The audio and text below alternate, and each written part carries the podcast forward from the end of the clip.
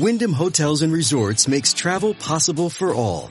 Whether it's the long haulers looking for a great cup of coffee, a roomier rest for the on a whim road trippers, or a place to make summer memories with the whole family. No matter who you are, where you're going, or why, with 24 trusted brands to choose from like La Quinta, Days Inn, and Super 8, your Wyndham is waiting. Get the lowest price at wyndhamhotels.com. Restrictions apply. Visit website for more details. Entertaining and informative. This is Sid and Friends in the Morning. 77 WABC.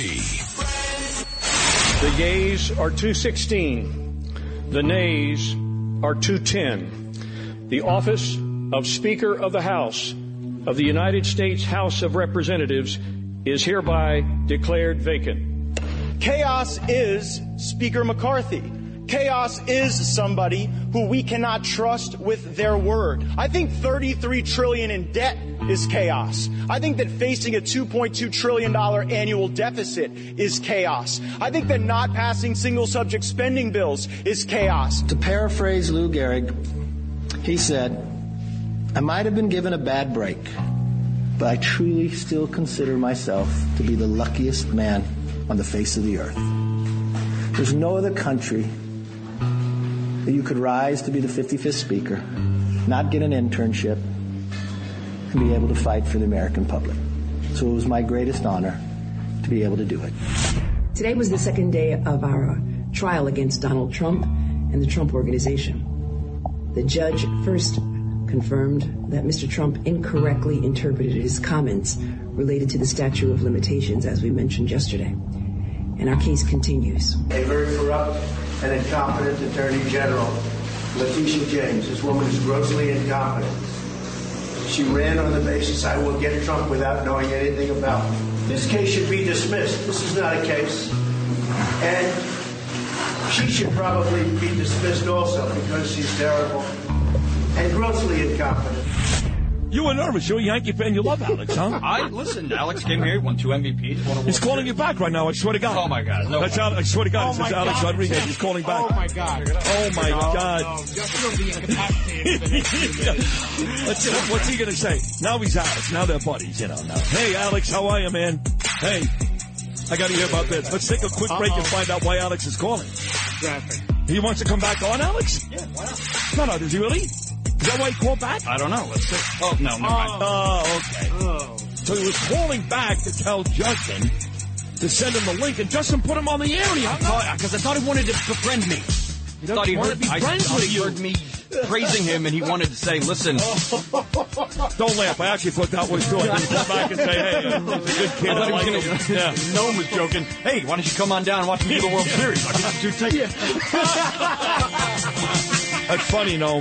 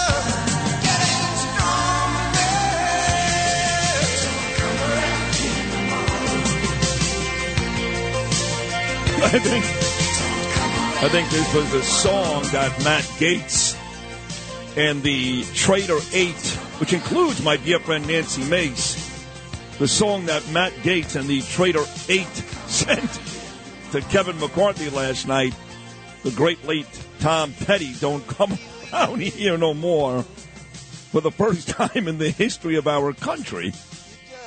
They voted out Kevin McCarthy as the speaker. First time ever. No confidence vote. My man Kevin, he out. He out the House. Eight Republicans, the traitor eight, 208 Democrats decided that Kevin McCarthy is the wrong man for the job. Now, the 208 Democrats, okay, fine. I get it. But the eight Republicans who were talking about trillions of dollars of deficits and, well, they are just so full of it because we had deficit issues with a Republican president, too. My hero, the guy I profess my love for every day on this show. I started to cry two days ago when Donald Trump ended up in court with that animal Letitia James.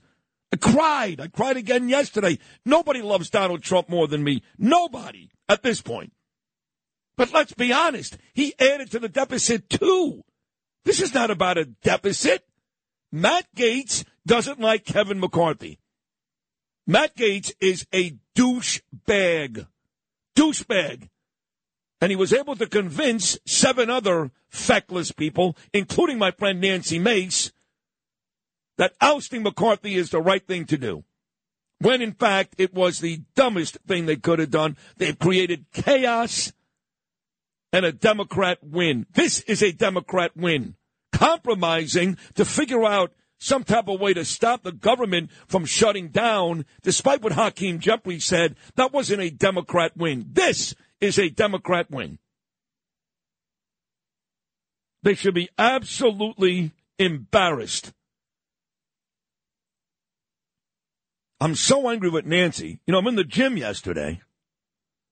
And I don't like when people bother me when I'm working out, you know. In fact, I did chest yesterday, and that's my, my, my long workout, my chest workout. And I'm getting message after message. Your girl Nancy, fine, my girl, your girl Nancy voted with Gaetz. Now, look, I don't know why you folks were surprised that was the case. Even Noam said that to me this morning. Just the day before, two days ago, I had my quote unquote, my girl Nancy in studio. And she said to all you folks out there two days ago, I agree with Gaetz. She said it. So I'm not sure why anybody was surprised she voted that way. I was hoping that she would still not vote that way, but she did. And I'm disappointed, but hey, she said on this show two days ago that Matt Gaetz is not wrong. In fact, here it is, Lou. This is uh, cut number 14. Nancy Mace on Sid and Friends in the morning, the day before the vote, saying Matt Gaetz is not wrong this whole government shutdown, right? First you had mm-hmm. Republicans versus Democrats. Then you had Republicans versus Republicans. This yeah. guy, Matt Gaetz, is a psycho. You may like him. He's a psycho. He's got to get out. He's killing us. Uh, you know, you got to stop at some point. At but some Matt point Gaetz is right on this. I have to tell you. Oh, there, God, no. no you yes. can't have a government no. shutdown, Nancy. I don't want a government shutdown, but we have a law in the books from 1974, the Budget Impact and Control Act, that says Congress is supposed to have a budget. Congress is supposed to have 12 spending bills every year put out by October 1st, but Congress doesn't follow the law. So how can we ask our fellow Americans to follow the law when Congress will not follow its own laws? I just want us to follow the law. That's what he wants. This should have been done before October. It wasn't, but this is what Congress always does. No matter who's in charge, they have one giant spending bill, no vetting, no amendments, and uh, you know, and you have no time to read it. If you had 12 spending bills, it's vetted through committee, you have amendments, you have time to read it and absorb it and make that vote. But that's not what Congress says. So four people, when you do it via CR, the four most powerful people get all the say. The people don't have the power, and that's the problem with it no matter who's in charge. That's fine. So you're right. That is the problem to change the rules. Right, Kevin McCarthy said that yesterday. If that's a problem, Nancy Mace, change the rules but you don't oust the Republican speaker, embarrass him and the party, because the truth is Matt Gaetz has a personal vendetta against McCarthy for whatever reason. Maybe he thinks he, he's a rhino. Maybe he's mad because when Gaetz was in trouble for all those uh, underage girl accusations, McCarthy didn't stand up for him. I don't know. I don't know. But I'm a really smart guy. I'm smarter than most of you. Not because I know stuff, To be honest, what Nancy Mace just said, I have no idea what she's talking about. No idea, nor do I care. That is in the weeds political stuff. That's not what I do. That's what Sean Hannity does. That's what Rush did. That's not what I do. I bring on smart people to tell me about politics because, to be honest, I'm watching the Phillies and the Marlins, or I'm watching The Voice, or I'm playing basketball with Gabriel. So I'm I'm aware of the periphery. I know what's going on. I'm a smart guy, but that stuff is way too weedsy for me. But here's what I know because I am smart. This whole thing is not about deficits. It's not about politics. It's a personal vendetta. That's it. That's it. And you other seven people that sided with Gaetz, including my friend Nancy, and I love Nancy, should be embarrassed. Former Speaker of the House, Newt Gingrich, and I love Newt, he's been on the show a million times, was on Hannity last night. Thank you, Sean. Courtesy of Fox News, and nobody all day and all night said it better than Newt Gingrich. This, Lewis, is cut number 11. Take a listen to this when he makes a great sports analogy. Found a way to include college football, which I loved, right up my alley. But the way he explains it, it's very simple. Gaetz is a dick. Newt Gingrich, cut number 11. Well, first, I think it's a very sad day because I think Kevin McCarthy is one of the most talented leaders I've ever worked with. I think that he accomplished an amazing amount for having a small majority and being having to take on both the Senate and the White House. And I think this is really a tragic outcome. Uh, this was a leader who both gained seats in 2020, gained seats in 2022, increased the number of women members, increased the number of veterans, increased the number of minority members, uh, and he had a vision for a better future. And let, us be clear here, Sean. Uh, you know, if, if the University of Georgia Bulldogs, who are the number one team in the country right now, if you started a game and four of the members of the offensive squad decided they were actually on the Alabama side and began tackling your own people, you probably get them off the field. Well, think about what we saw today.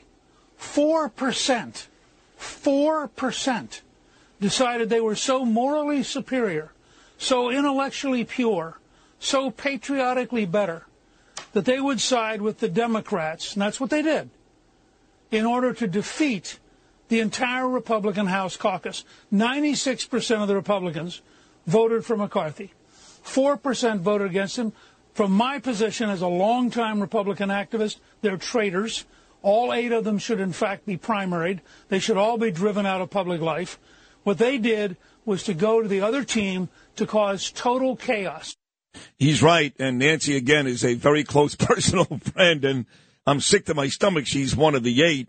She is probably going to join me coming up at 8:10 this morning and make a very smart and intellectual argument why she did it. But I don't like the fact she's one of the eight because I agree with Newt. You got Georgia playing Alabama and Matt and Nancy. Let me give you the eight names of all these people. Matt Gaetz out of Florida. Nancy Mace, of course, out of South Carolina. Andy Biggs out of Arizona, Ken Buck out of Colorado, Tim Burchett out of Tennessee, Eli Crane out of Arizona, Bob Good out of Virginia, and Matt Rosendale, that psycho, out of Montana. They basically, in the middle of the game, walked across the field to Newt Gingrich's point and started playing for Nick Saban and the Alabama Crimson Tide. So McCarthy handled this with about as much class as you possibly can. I loved, you know, you have Newt Gingrich bringing up Georgia versus Alabama. Kevin McCarthy brings up Lou Gehrig. I love when they involve sports in all this. So here's McCarthy yesterday comparing himself to Lou Gehrig, the former Yankee great Lewis, cut number seven. To paraphrase Lou Gehrig, he said, I might have been given a bad break, but I truly still consider myself to be the luckiest man on the face of the earth.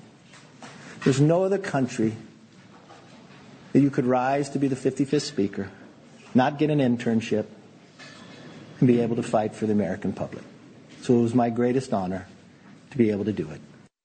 He then went on to uh, pull a Frank Sinatra, basically said, no regrets.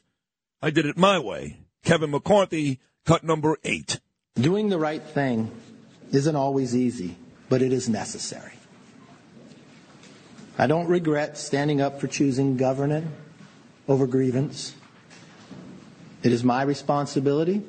It is my job. I do not regret negotiating. Our government is designed to find compromise. I don't regret my efforts to build coalitions and find solutions. I was raised to solve problems, not create them. So I may have lost a vote today, but as I walk out of this chamber, I feel fortunate to have served the American people. I leave the speakership with a sense of pride, accomplishment, and yes, optimism. Goes on to talk about a Democrat politician. It's basically a victory for them and the traitor eight, Tim McCarthy, Tim McCarthy, Kevin McCarthy Lewis, cut number 10. The Democrats who said they wanted to keep government open, I think you've got a real divide. I think you've got a real institutional problem. I think today was a political decision by the Democrats. And I think, I think the things they have done in the past hurt the institution. When they just started removing people from committee. They just started doing the other things. And I, my fear is the institution fell today. And finally, uh, don't look for Kevin McCarthy to run again. I think he's been embarrassed enough. One and done, as Roberto Duran once said. No mas. Kevin McCarthy Lewis, cut number nine. I believe I can continue to fight, maybe in a different manner. I will not run for Speaker again. He done. Run for Speaker again. I guess I'll play Nicole because I like her, Nicole Malliotakis. She was on with Cats yesterday, Cats and Cosby.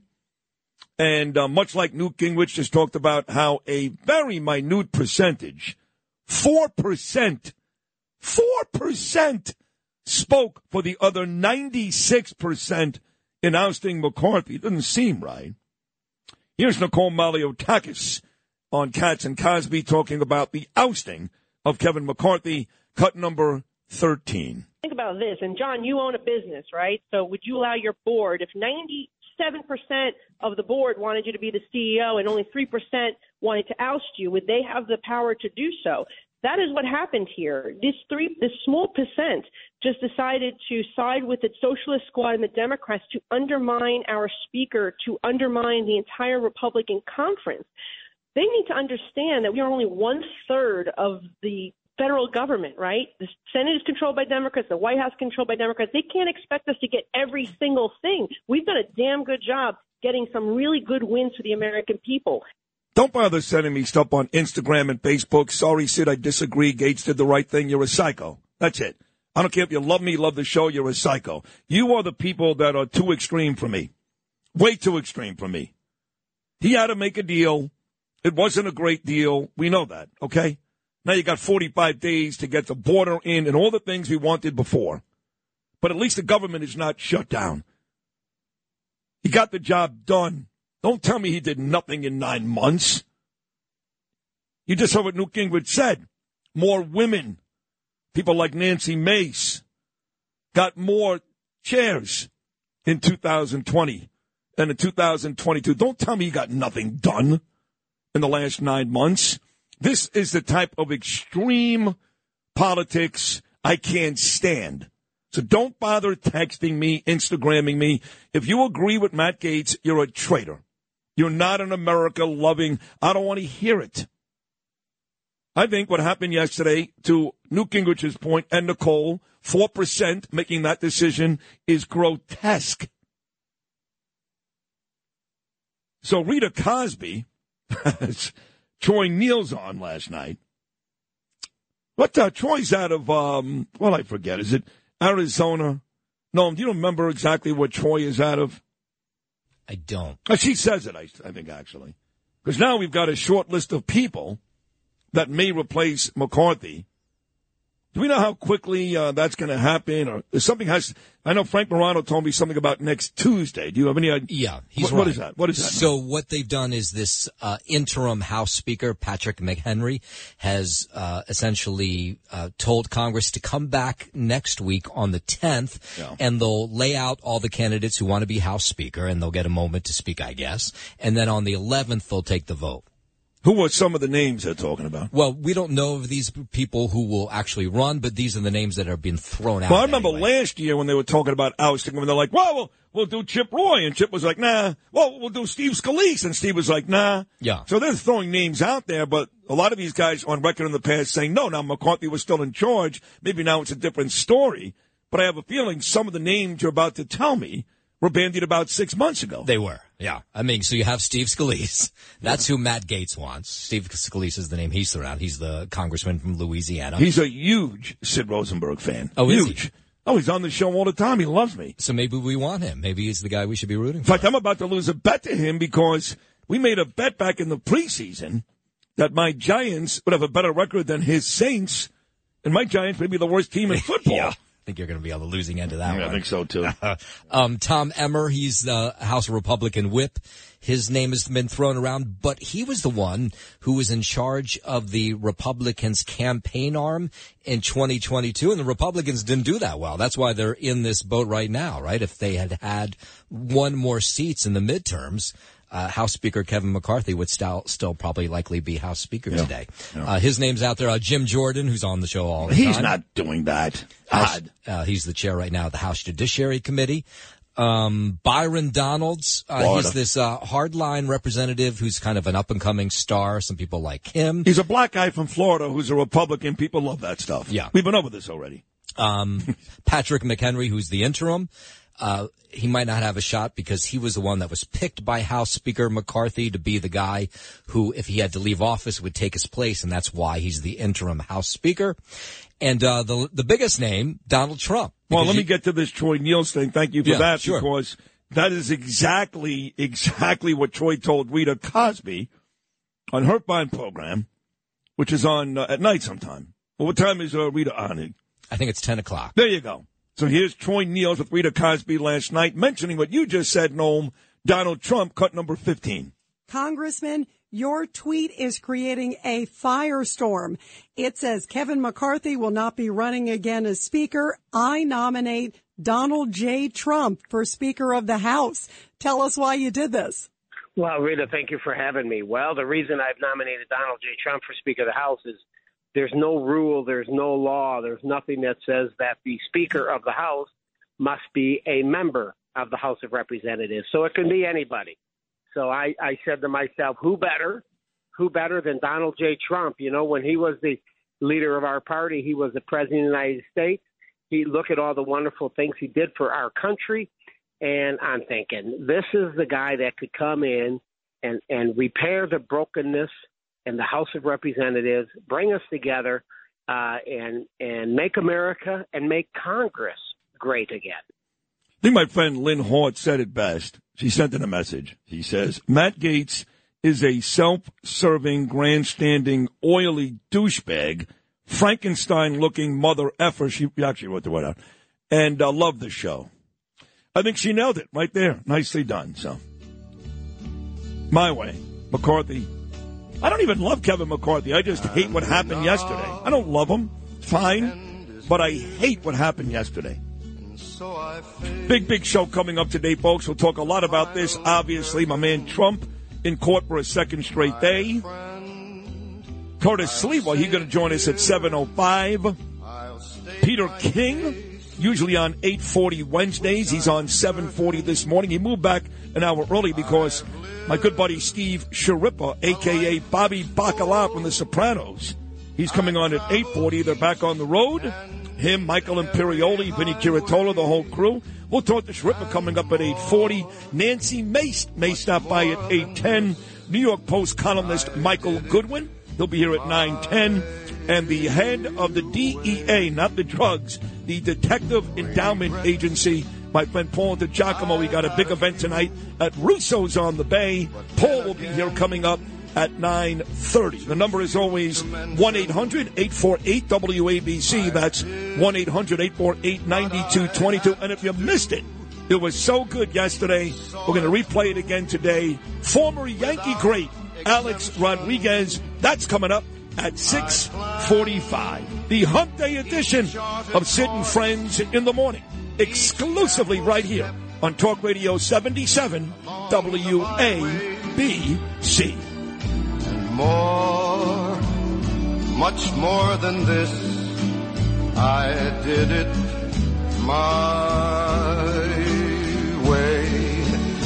Yes, there were times I'm sure you knew when I bit off more than I could chew. But through it all, when there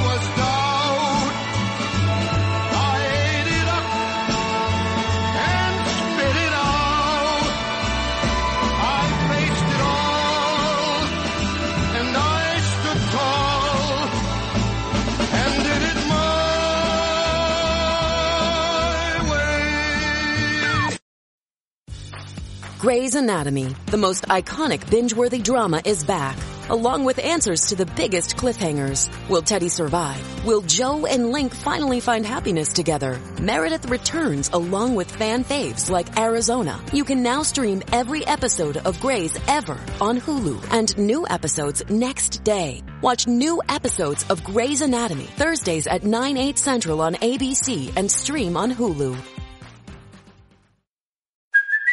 Hey, it's Kaley Cuoco for Priceline. Ready to go to your happy place for a happy price? Well, why didn't you say so? Just download the Priceline app right now and save up to 60% on hotels. So whether it's Cousin Kevin's Kazoo concert in Kansas City, go Kevin, or Becky's Bachelorette Bash in Bermuda, you never have to miss a trip ever again. So download the Priceline app today. Your savings are waiting. Go to your happy place for a happy price. Go to your happy price, Priceline. Talk Radio 77 WABC. This is and Friends in the Morning. 77 WABC.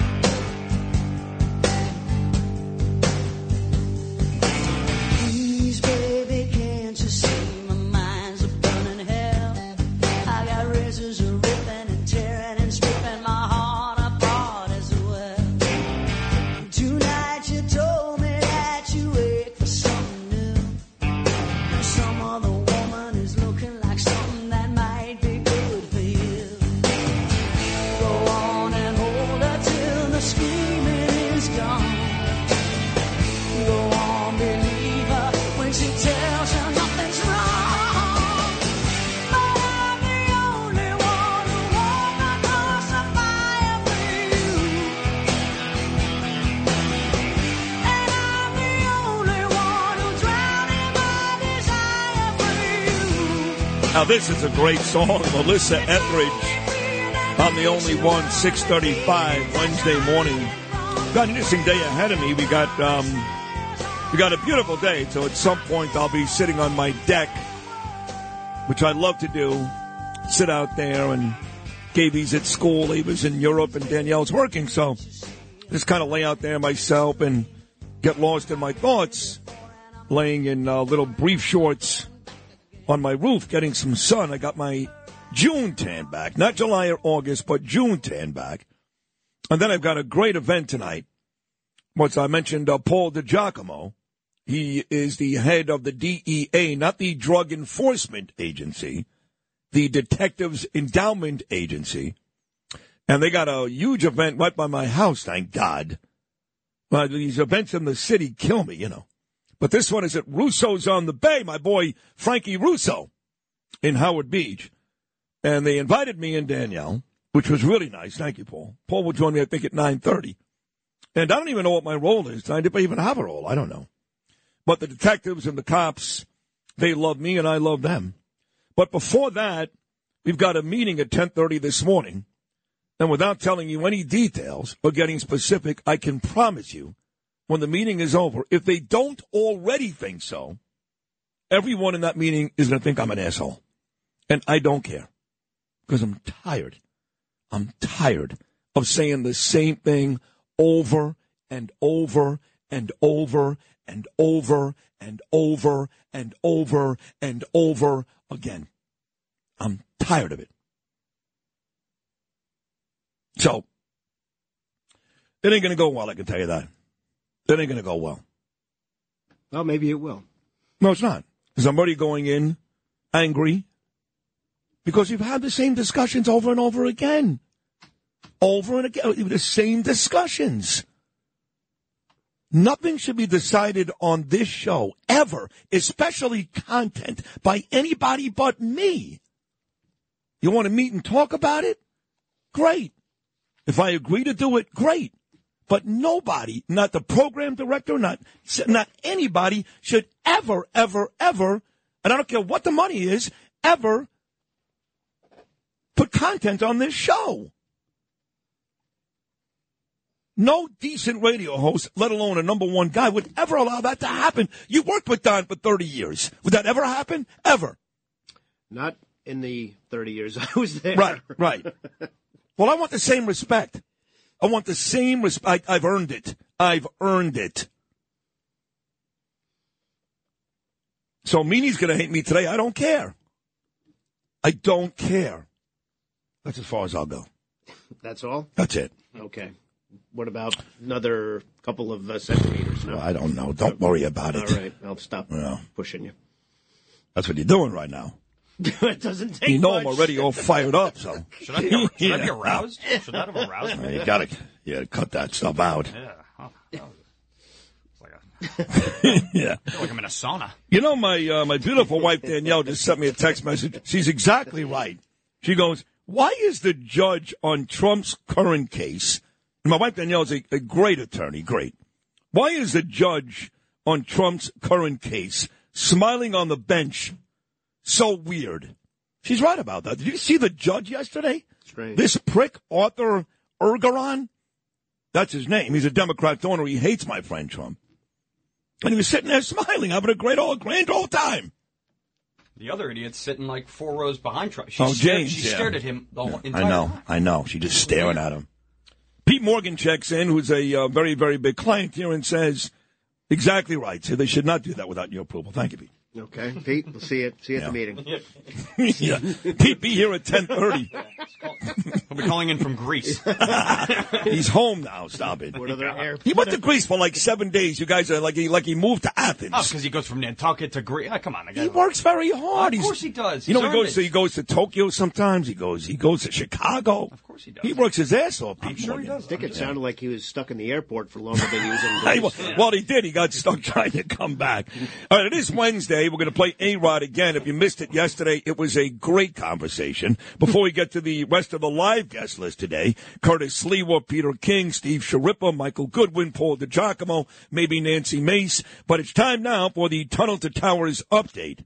Here's another example of how Tunnel to Towers helps families navigate through tough times. On Tuesday, October the 10th, my friend Frank Siller and his team will be on the links at Liberty National Golf Club for the Foundation Celebrity Golf Classic. Their list of guests is growing every day and includes famous television personalities, actors, U.S. Navy SEALs, and athletes, players from the New York Yankees, the New York Mets, and the New York Rangers. Plus, some of the 77 WABC crew will be there too. The Celebrity Golf Classic is just one of hundreds of events the Tunnel to Towers Foundation hosts and supports nationwide. They've got a series of 5K walks and runs, tower climbs, golf outings, and pickleball tournaments, all to support the work T2T does for our nation's heroes and their families. To date, Tunnel to Towers has delivered over 1,000 mortgage-free homes to catastrophically injured veterans and first responders, Gold Star families, and fallen first responder families. Visit T2T.org to find an event near you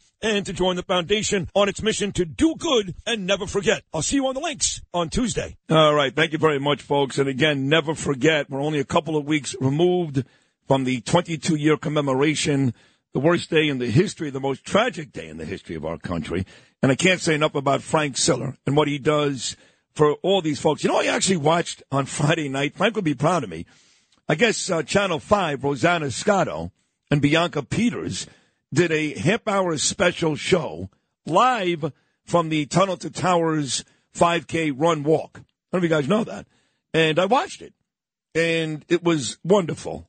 All the folks out there, and even the guy from Yellowstone, you know, the guy that plays Beth's husband, really good looking, strapping guy. Yeah, Rip Wheeler. Yes. Yeah, exactly right. Very good, my Justin. favorite character. They interviewed him.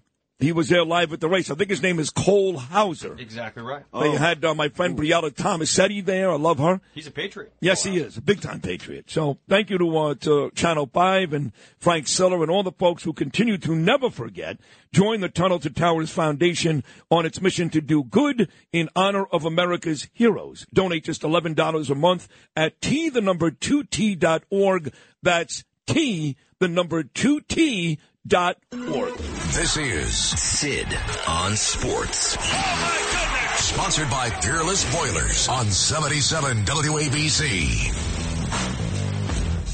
Justin Ellick here with your bottom of the hour sports update, sponsored by Pete Morgan and Peerless Boilers. Go to peerlessboilers.com, PavilionTankless.com to find a dealer near you. They are the world's best built boilers. We uh, begin and we'll stay on the diamond. That's all the action we had to get to yesterday. The MLB playoffs officially getting underway with the wild card rounds beginning.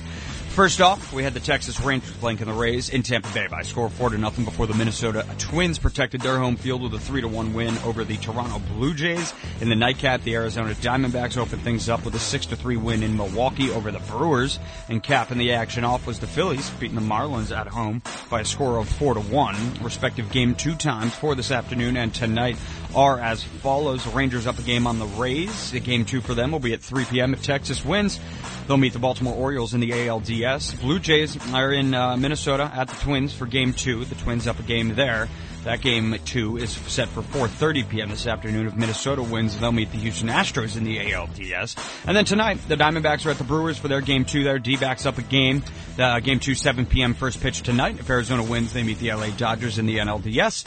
And uh, if the if Philadelphia wins tonight, Marlins at Phillies game two, 8 p.m. there. And if Philly wins, they'll meet the Atlanta Braves in the NLDS. Sports sponsored by Pete Morgan and Peerless Boilers. Go to peerlessboilers.com, paviliontankless.com to find a dealer near you. They're the world's best built boilers. I'm Justin Ellick on 77 WABC. Shipping can make or break a sale, so optimize how you ship your orders with ShipStation. They make it easy to automate and manage orders no matter how big your business grows. And they might even be able to help reduce shipping and warehouse costs. So optimize and keep up your momentum for growth with ShipStation. Sign up for your free 60-day trial now at shipstation.com and use the code POD. That's shipstation.com with the code POD. This episode is brought to you by Bumble. So, you want to find someone you're compatible with, specifically someone who's ready for a serious connection, totally open to having kids in the future, is a tall, rock climbing Libra, and loves rom-coms with vegan pizzas on Tuesdays just as much as you do. Bumble knows that you know exactly what's right for you. So whatever it is you're looking for, Bumble's features can help you find it. Date now on Bumble. Talk Radio 77 WABC. This is Sid and Friends in the morning. 77 WABC.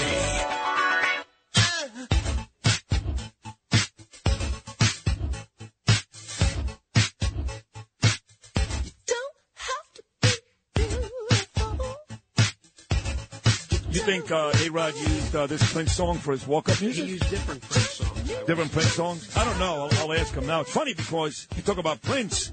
Prince, of course, was from Minneapolis. And you know where Alex Rodriguez is right now? He's in Minnesota because the Blue Jays and Twins start that playoff series today. So we'll find out. 696 home runs later. In my lifetime, and if God is good to me, I'll be 57 in April. Alex Rodriguez is the best shortstop I've ever seen. He's a great player. I mean, offensively, defensively, he's just the best. And I got to know Alex over the years a bit down in Miami, but now he's Joe Tacopina's buddy. They go to Hurricane games together. So Tacopina told me I had to do this. Actually helped set this up. But after three great Hispanic guests, my former producer down at WQAM in Miami, Victor Bermudez, he's now won four Emmy Awards. Geraldo Rivera, and the New York Police Commissioner, first Latino man ever, Eddie Caban. We go to the man himself, former Yankee great Alex Rodriguez. Hey, Rod, it's Sid in New York. How are you, buddy? Sid, I'm doing great, and great to be on your show. Enjoyed uh, your little uh, Joe Tacopina uh, when he was on a couple of weeks. You Oh, guys were fun together. He is, you know, he got me to Trump too, so he's got me some decent people. So, but I tell you, He's got great contact. I'll tell you. he does, yeah. So the last time you're going to love this. The last time you were on the radio with me, you got to go back like 14 years, Alex. And I'm doing a sports show. Now I do politics, but I'm doing a sports show down in Miami at some car dealer on 441. And you're on the air with me. You, you know, you're doing your thing. You're great. And um, I bring on Mike Francesa in the middle of the interview to talk with you, you know. But I'm doing the show with the guy who played for the Dolphins, and his name is O.J. McDuffie. And while we're talking, all of a sudden, Francesa and OJ get into this huge fight on the air because OJ's like, Mike, you never played any sport. You shouldn't talk about it. You and I are sitting there speechless, didn't say a word. You handled it great. You remember that, the Francesa McDuffie fight on the air with you and I? I do, and I remember listening to you and OJ. You guys had a great show. But yeah, Mike is uh, one of the greatest of all time. You know that in New York, a legend in sports radio with Chris Russo, and I've become very friendly with Mike over the years and a big admirer. So that was a kind of a unique situation where you and I were playing referee and on the sideline. But you know OJ well because you're down in Miami, and Mike is a good friend of mine. As his dog, dog was on this show just a couple of days ago, and they're both great baseball ambassadors, Alex. And dog is a Giants fan, but Mike is a Yankee fan. And uh, I haven't listened to Mike. He's on a podcast now, not radio. But something tells me, Alex, if I was listening to Mike, he would say what Chris Russo said on the show a couple days ago, which is, "I love Brian Cashman. I love him, and he had a great run with the Yankees." But 25 years is too long. No World Series since Alex, 2009, too long. And if he goes, Boone has to go too. Every New York sports guy I speak to, including the two legends you just spoke to, thought the Yankees should fire both Cashman and Boone. I know you love those guys, whatever, blah. You played with the Yankees. But if you're going to be honest about it, it's kind of a long stay with very little success as of late, no? Yeah, you know, look, if you want to put Brian Cashman in the Hall of Fame, you know, go go for it. But 25 years is a long time. I, my, my concern, Sid, with anything, as I talk to New York fan base all over the world, is I think they're beginning to lose faith in the organization, and, you never want a fan base to do that because you rip their heart out. Um, but but I, think when you look at, I think it's less about the players. excuse me, Sid. Less about the players and Aaron Boone. I think the architecture of this team is is flawed, and it's not that they just make mistakes, but it's by how far they're making this mistake and how badly they're missing. It's almost like they're playing darts in a dark room. Um, the, the best case I can say to to prove that is, you know, three four years ago, Aaron uh, Aaron Judge was dying for an extension. They say no to Judge, and they they give the extension to the other Aaron, Aaron Hicks, for seven years. They walk out, they release him after five years, and it cost the Yankees an extra two hundred million dollars to sign Judge, and, and many many other misses with Donaldson, and uh, yeah, it's just uh, it'll be really interesting to see how you fix it, but I don't see a quick fix in the next three years. That is excellent analysis, and I love the Judge Hicks stuff, Alex. You're exactly right. So let me take you back to uh, 2004, I guess. So I'm at the fan, and, and I'm doing the sports on I'm Miss Alex, but I'm doing the midday show. And I'm on right before Mike and the Mad Dog. I was there for five years. I had two separate partners. One was Joe Benigno. I know you know Joe. But when I was on that day in 2004, my partner was uh, Jody McDonald, maybe 2003, I forget. And that was the day that the Yankees announced you were coming to New York. And I'm watching it on TV. I'm watching Torre. I'm watching Jeter, all these people. And we remarked the whole time about Alex coming to the Yankees. Some guys looked happy. Some, to be honest, Alex, eh, I wasn't so sure. And then, of course, over the years, you and Jeter had this on and off relationship. But Jeter comes to Fox and is doing baseball. And in fact, will be doing baseball, I believe, this postseason with you and David Ortiz. So Peaches and Herb once sang, Alex, reunited and it feels so good. Is that you and Jeter right now? Well, I'm very excited, and I got to tell you, management came to me and asked me about the possibility of talking to Derek, and uh, I stood up very quickly and said, absolutely. It would be great to be reunited again. I mean, Sid is almost 20 years. It's scary. Wow. On the 20 year anniversary, when I came to be his teammate uh, and moved over to third. And what's ironic is now he's coming to our team and he's got the third corner spot in the corner next to Papi. But I think it's going to be great TV. Uh, look, to, to be next to those two guys that collectively have eight rings between them, uh, arguably the most popular Yankee of all time, and Derek Jeter, arguably the most uh, popular Red Sox of all time, and then you have me that some like me, some don't like me, and uh, but it makes you know for good television. And Kevin Burkhardt, who I think is the greatest point He's guard, right. Yep. who does great work at football, and now he's the host of our show. So it's going to be really exciting to to have Derek on. I'm I'm thrilled. Yeah, when I was at the fan, Kevin, we're still doing the Met stuff with I think Gary Cohen and Keith Hernandez and all those mm-hmm. guys. And yeah, he's a monster star now. And you know, you're being a little humble about yourself there, Alex. I mean, you know, certainly you had an unbelievable career. I think it should be in the Hall of Fame. I think it's a joke. I'm a little tired of all this, all that stuff. I don't care. Had enough of it. It came up again for some reason a couple of weeks ago with you. But um, uh, if, if I was to shoot you up with truth serum right now, because one thing you do very well, Alex, I give you credit. You're a wonderful speaker. You are. You're great on TV. You know baseball as well as anybody. You could manage a team tomorrow. I'm surprised you haven't already. So if I shot you up with truth serum right now and said, "Hey, Alex, be honest, are you pissed about the way baseball has treated you, the way fans and writers talk about you with the career that you had?" I know you would say yes. No. Well, it's funny, Sid. I'm I'm actually going to start working on my documentary, and I'll have an opportunity in that forum to speak uh, openly. But look, at the end of the day, Sid, look, I had an incredible career. I'm a kid that came from uh, two immigrant parents. Uh, you know, born in New York, raised in Miami. I came up from nothing. Dad left at the age of ten. Along the way, I made some mistakes. I paid dearly for them, uh, and then took full accountability. And uh, you know, I've been able to stand up from taking a, a knockout punch where I think most people would have probably stayed down, and especially with the resources that I've had in my career. So more than anything, look, America's about comebacks. Uh, I, I faced the mirror uh, and uh, paid the penalty, and thank God the last ten years have, have been the best ten years of my life. And if I've cost myself the Hall of Fame, I have no one to blame but myself, Sid.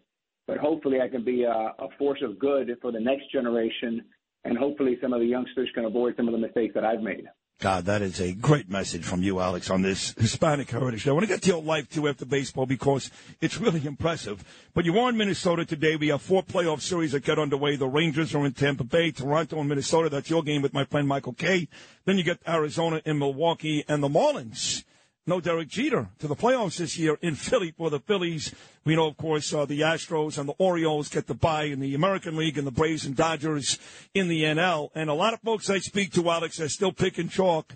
They can't see anybody beating Atlanta, especially with Acuna being around for this postseason. So as you get set to call the Jays and Twins today, do you have a team that you think may surprise some people? Maybe that Minnesota Twins team. Yeah, so let, let me give you a couple of data points that are super important. Since the division series started 54 years ago, only 14 teams with the best record have gone on to win the World Series. So the Atlanta Braves, while they're Goliath, is not a guarantee. Actually, 80% says they won't repeat again. That doesn't mean I won't, bet against Atlanta, but those are the numbers, and do with them as you may. As far as the Marlins being in, I don't think as much heat, and it was a bad trade for Cashman, that Cashman got with Stanton because they already had a guy that looked just like him, an Aaron Judge, that was the rookie of the year, was a former, you know, future MVP, and they duplicated that. As much heat as Brian Cashman has gone, Derek Jeter has not gotten enough credit for unloading that talent and that contract to the Yankees. And them being in the postseason this year, Derek Jeter deserves a lot of credit because he was the architect of a team with very limited resources, the opposite of the New York Yankees. So you can never bet against Houston. You can never bet against the Braves.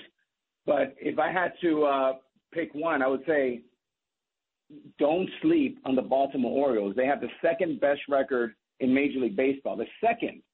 And yet they're still looked upon like the Orioles from five years ago. It's true. You're right about that. 'Cause People just don't realize who they are. A lot of even the staunchest of baseball fans can tell you four guys on the team, and those guys are great, and they do everything well. Everything well. You know, one more on baseball, then we'll get to your life after baseball. The Mets uh, really got rid of. They fired Buck Showalter. I know he resigned, but they fired him. So years ago, Alex, when Steve Phillips and the Mets were flirting with you, I remember being on the fan and saying, "Give him what he wants. He wants airplanes. He wants he wants Staten Island. Give it to him. I don't care. Get Alex Rodriguez to the Mets. I'm a Met fan. I'm not a Yankee fan." And uh, it didn't happen. And uh, I was really upset about it because I thought you could be that guy to turn the Met organization around. I don't know what your relationship has been with the Mets since that Phillips era when he flirted with you, but I got to tell you, I was I was surprised that they got rid of Buck. I know Stearns comes in; he's the new guy, and Cohen wants to give his new baseball man the opportunity to bring in who he wants. But I thought Buck Showalter deserved better than that. What about you? First of all, I love Buck Showalter. I think he's one of the greatest minds uh, alive in the game of baseball today. Again, much like Aaron Boone, a lot of these things that have nothing to do with X's and O's. It has to do with the architecture of the team, and it always starts at the very top. So I think a little bit uh, of unfortunate situation for Buck. Uh, I think he can be a great advisor for for an owner anywhere, um, and he's going to be an asset into any room he walks into. Uh, I don't think we can really uh, judge, uh, no pun intended, Aaron, uh, Aaron Boone uh, until he has a, a team that's you know predictable, uh, a lineup that he can throw. I said I'm so sick of all these different lineups. It's just crazy. I remember when Joe Torre walked into his room and he said, "All right, big boy, uh, spring training. I'm going to give you all the flexibility you want. You get whatever you want in spring training. During the season, I get what I want. You're going to be hitting fourth and playing every day at third base." and, and that gave me a comfort level that's really important. This idea that you can hit cleanup one day, first the other, second. It, it, this is not like Nintendo, right? You've got to have these humans that you know. You go to the same show. I know when you do your show, you you have your own little superstitious. Baseball players are the same way. So I think that's something we got to kind of get back to a little bit. This is Hispanic Heritage Day. We're celebrating it here, uh, Alex. And I spoke to Geraldo Rivera and the first Latino police commissioner. And all this baseball talk is great, but you said you may have enjoyed the last 10 years more than any other decade in your life. You're in Minnesota today for the Blue Jays and Twins. Most people may not know this about you. You actually own a part of the NBA team in that state. You are part owner of the Minnesota Timberwolves. So I said to Tacopina last week, I said, you know, A-Rod is, he's always been smart and handsome and all these things, you know. I said, but his life after baseball, I said, A-Rod to me is a Latino version of Magic Johnson. Magic has the movie theater, Starbucks. He is a mogul since he left the Lakers. A-Rod is a Latino version of Magic Johnson. Tack said, you know, you're right. So for what it's worth, you're right. You've done your most impressive work, A-Rod, since baseball. You know, Sid, thank you very much. And it's funny you mentioned Magic, who's a great friend and a mentor and a role model of mine. I sat with him about 25 years ago. supposed to be a 20 minute meeting. We sat for three hours. I had nine pages of notes, and he gave me basically the roadmap to what it is to create what was Magic Johnson Enterprise, that's today a multi-billion dollar empire. Wow. And I thought I followed those rules right to the T, and uh, to this day he still consults with me a lot, and uh, it's been very very exciting uh, to be involved in business, to be uh, a role model. I, I probably mentor you know over 30 or 40 professional active athletes in every sport today, and athletes today Sid are smarter than ever, they're richer than ever but they don't want to be just ball players. They want to be great at social media, fashion, media, entertainment, podcasting. Uh, the plethora of, of options that these players have today is, is better than none.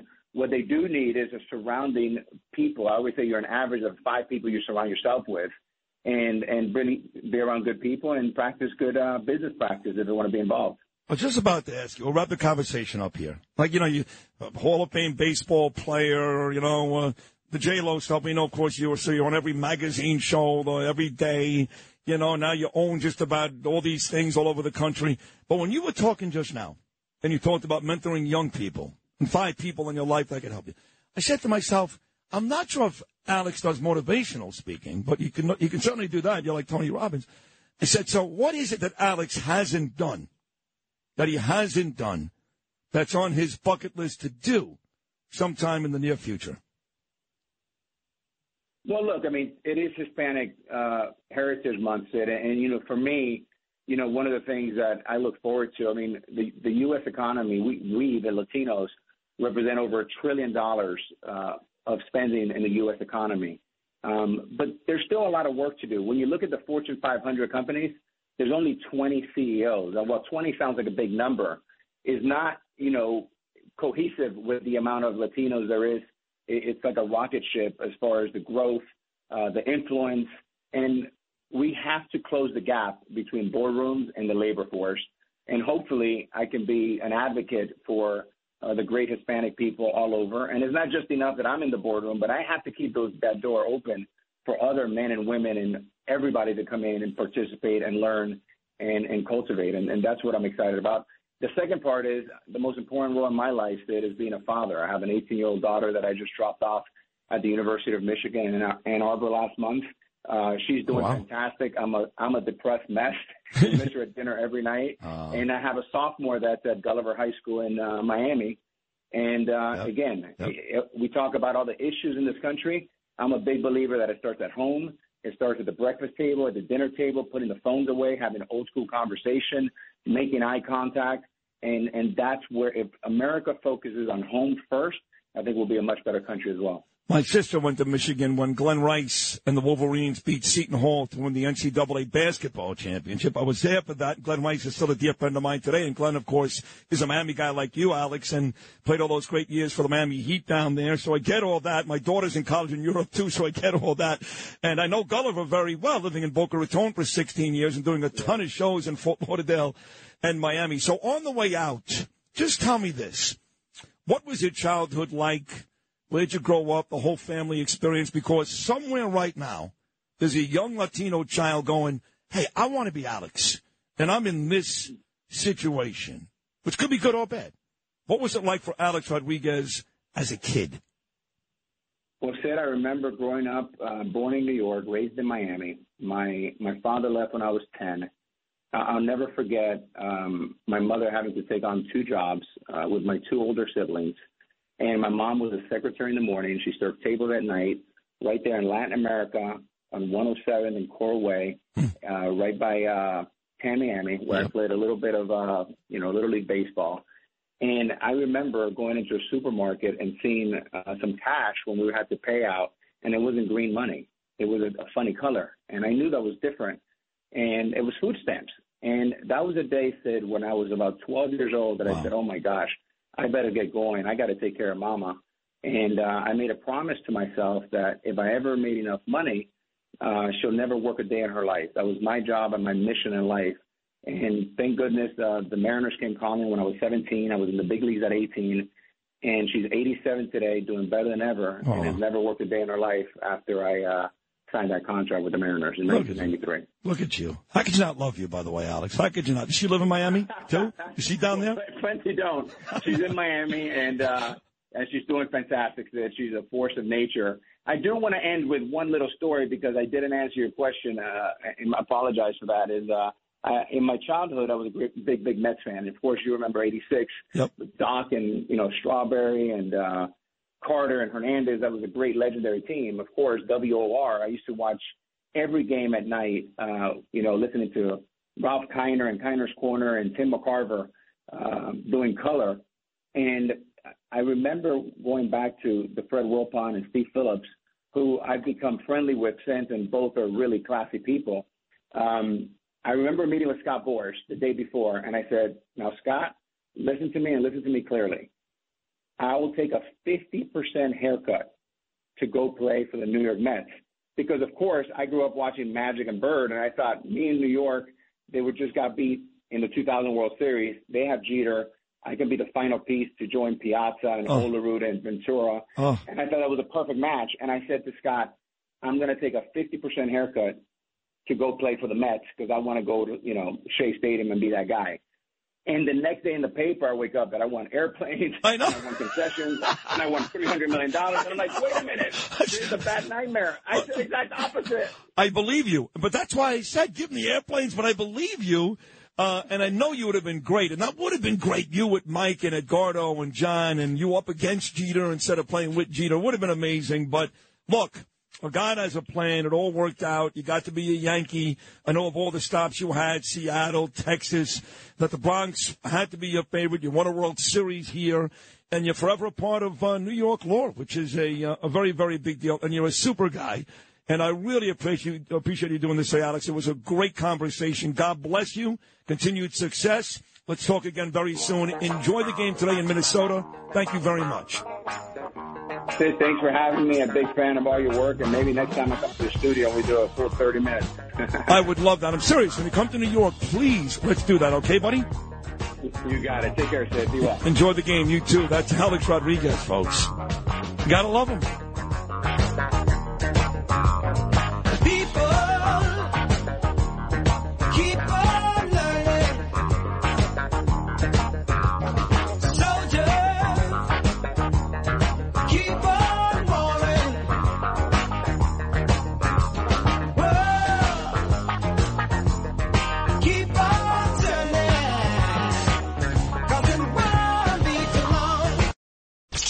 Radio 77 WABC. Sid and Friends in the morning. 77 WABC.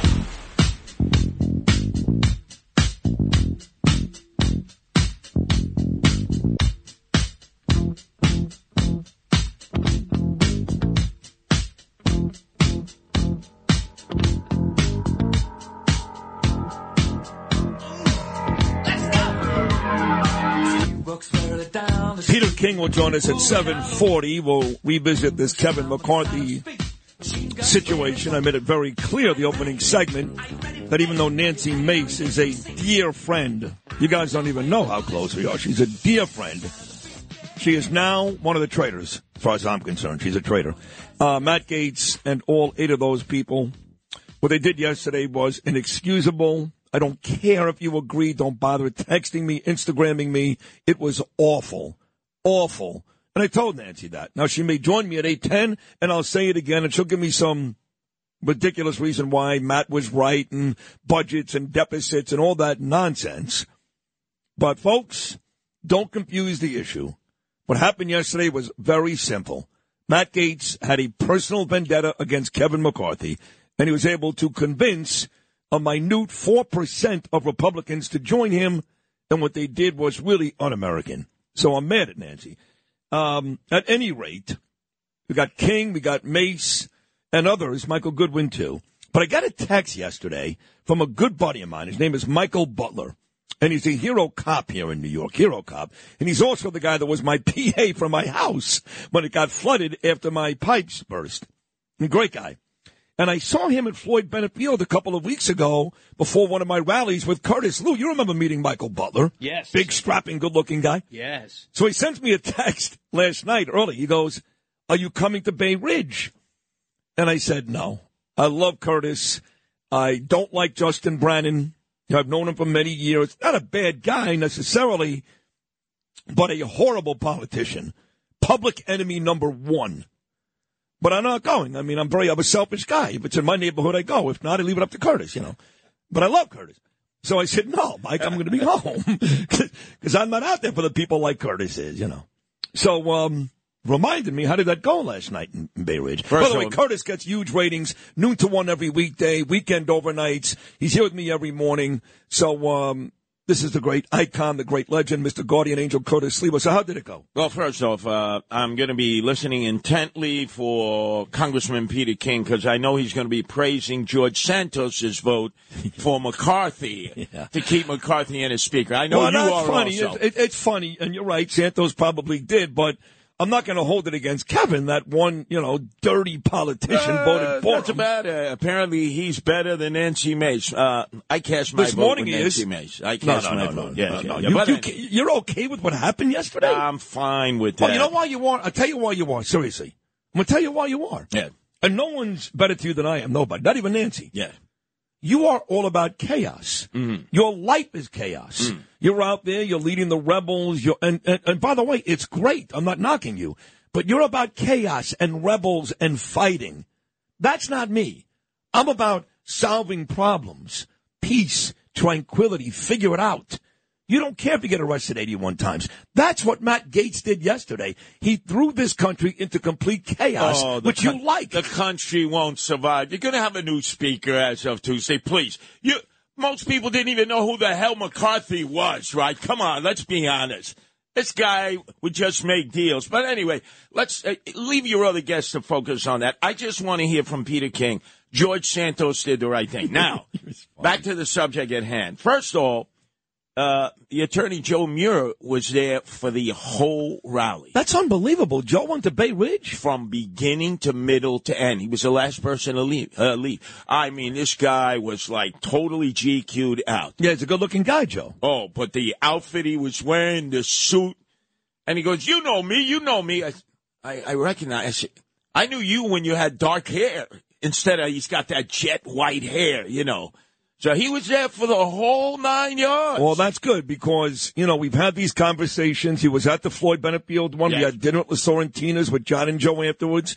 I asked him more than once to get involved. He said, listen, Sid, I got 90 cases going on Yeah. right now, but if you need me to go to court, Yeah, he I'll said the there." same thing. Same he said the same Okay. thing. Okay. But now I got to take you to court. Uh-oh. Uh, the court of kissing tookus of A-Rod. Oh, I do want to thank Arthur Aidala. He just sent me a text. He goes, you know, I missed the A-Rod interview yesterday. So glad you replayed it this morning. That was a great interview. Quote, you should replay it all week long. Well, he also, Thank you, Artie. Uh, he also missed coming to the rally where he was booed.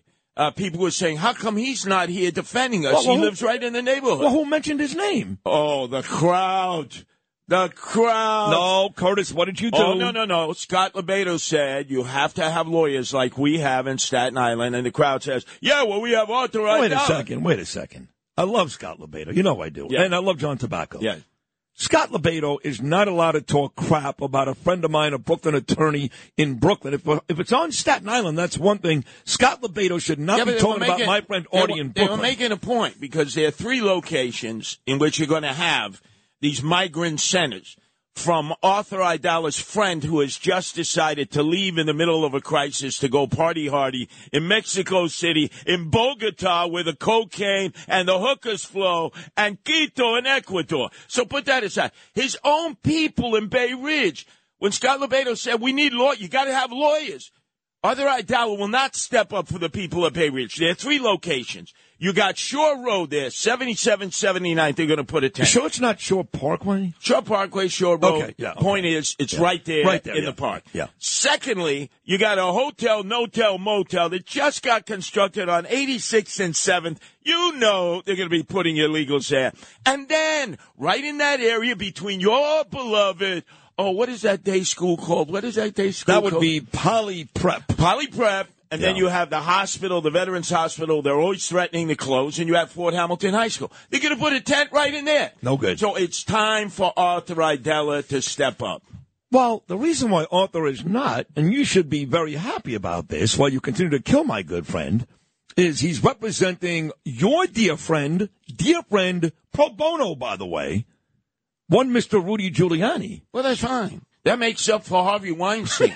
Such- but you know- anyway, let's get back on track because uh, you were supporting uh, your other friend Joe Tacopina, Yeah. who came across Pino. like like A-Rod is the greatest thing that ever hit Major League He, Baseball. he is far and away, and it's not even, I'm not going to debate it with you because it's a stupid debate. He's far and away the greatest all around. I'm talking about offensive, defensive, the greatest Oh, all around sure he is. shortstop in of the history of the game. He's such There's a no liar. one even close. He's such a liar. Coming off the Mets' great season, which they almost won the World No, they Series didn't. They got the killed by the Yankees. But still, they got into the World but Series. But they didn't almost win. They lost in five games. 2000. They weren't even competitive. They had Piazza, they have Al Leiter, and then you have A-Rod on saying, I would have taken a haircut. That's what he said. Yeah, well, how come he never said it? How- Because, no, he did, but Scott Boras wasn't willing to take the haircut. Oh, so Scott Boras talks for him, huh? He wanted a separate marketing staff, an office for himself and Shay, four employees to strictly just handle his needs, a private plane, and billboard I- presence in the city, I- which is what we want. I know exactly what he wanted. I've written them all down so that when I uh, negotiate my next contract with John Cats Exactly, exactly. I want the same thing. You know what Al Leiter said? Al Leiter was their number one pitcher. Said, "Hey, we could use A Rod, but guess what? I think it'd be a bad thing if he got everything he's asking for." And Mike Piazza was not a happy camper at that point. So come on, Oh, good. So A Rod went to the Yankees. The Mets have not uh, been to World win? Series for did they win? 14 One years World later. Series while he At was there. they- Before that, how many of the Mets won? World Series how many? World Series. How many of the Mets won? He None. has, he has been a dissensionary figure in the clubhouse, and you know that. But anyway, let's shift from. So, so, so let me get this straight. So, Yeah. so far this morning is sticking up for Al Leiter, Nancy Yes. Mason, Yeah. Matt Gaetz. Yeah. This is not a very good morning for you. Oh, what do you mean not a very good night? And you're Oh, going with God. the party line. Oh, McCarthy, we're not going to be able to survive without McCarthy. I'm not even a big McCarthy They fan. They got a new vote on Tuesday. You're going to have a new speaker. You're acting like they're going to end up with Hakeem Jeffries doing rap quotes, you know, from Yeah, Biggie yeah. Smalls. that happening. Hakeem Jeffries is doing victory laps this morning that the Republican speaker got ousted. I don't want Hakeem Jeffries enjoying anything, quite frankly. well, how about Anything. having a Republican speaker who actually speaks to his members and tells the He truth? does. That would be 90, somewhat refreshing. 97%. And then what did they let, me ask, out? let, me, let me ask you a question. Yes. How many guardian angels do you have? Uh, 5,000 in Okay. 13 countries, 130 Okay, cities. let me let me give an example to Yeah. make you understand this. Yes. Okay, because you're not stupid, but you're not all that bright either. Five thousand guardian angels. That's okay. right. What if, in fact, they had the ability to get rid of you, and four thousand nine hundred and ninety guardian angels said, "We love Curtis. He started this. He's still into it. We want him." And ten guardian angels. Ten assholes decided they wanted you to go, and you were relieved of your duties as the head of the Guardian Angels. Would you be okay with that, Uh, Curtis? Because that's me. what happened Those- here. those- that's exactly what happened here. those are not the rules of a nonprofit. Those are the rules of the House, right? Those are the rules. The Democrats and the eight voted against McCarthy. they're stupid rules. You're going to have a new Republican speaker. I don't want a new I'm one. listening last night to the five, you know, uh, with John and Rita and everybody in it. Oh my God, it's the end of the world as we know. Oh, they're right. John's right. crazy? How is it the end of the world? How that's It's not the end of the world, but it's it's a, an absolute calamity for a democracy Listen and the to what your own Nancy Mace said. She Nancy goes, Mace is wrong. We here. are forced. I'm never talking to Nancy Mace again. To vote on a budget, we either vote for the whole budget. We don't get to separate it, bifurcate it, which is exactly what should be happening. Now, if you don't put your foot down at some point, we're going to end up straddling our children and our great grandchildren with a debt that just keeps growing. It grew with Trump. It's growing now with Biden. There's no end in sight. So Sid Rosenberg, it had to start somewhere, and somebody put their foot down. And Nancy Mace, to her credit, told you what she was going to do, told the hen cluckers on the View what they were going to do, and she stood her ground. So what are you going to do? Terminate her? Traitors, as Newt Gingrich said, primary them? Yeah. Go ahead. See Eight if you can knock her off, Newt Eight- Gingrich. Eight traitors. Let's see, Newt. Why don't you go into her district and Matt Gaetz' district, and they'll say, "We thought you were dead. We thought you were a cadaver in formaldehyde." That's the old way. Eight traitors. Yeah, yeah. and by the way, you, uh, Curtis, again, let me just repeat it just in case people don't know this, because I put you on every day because I think you're brilliant. You are the biggest backstabbing son of a bitch. You're a never Trumper to begin with. You don't Oh, care about this country. if you excuse cared me. about this country, you would love Donald Trump like every other great patriot, including me. Scott LoBaido. Excuse me. Scott LoBaido happens to be a Trumper, as you know. Right, exactly. I am not a Trumper. Right, because you're an idiot. I'm waiting for all the other Republican candidates. So I Well, have what- to what are you waiting them. for? Who are you I- waiting for? Oh, Who are you waiting hold for? Hold on a second. What, Tim everybody Scott? has to bow to Trump. Yeah. Everybody Damn has right, to bow including to McCarthy. you. Yes. You're not permitted any other point of view. You call him the traitor And yet George Santos is a hero. Right, Peter King? Right, the rest? Why can't you say the name George Santos? he did the right thing. Oh, he voted for McCarthy. Come on. And look, nothing is going to change. You know what I want? I'm- I'm- I want Mike Butler to come here, and I want him to arrest Curtis Sliwa for the 81st time right here, right now.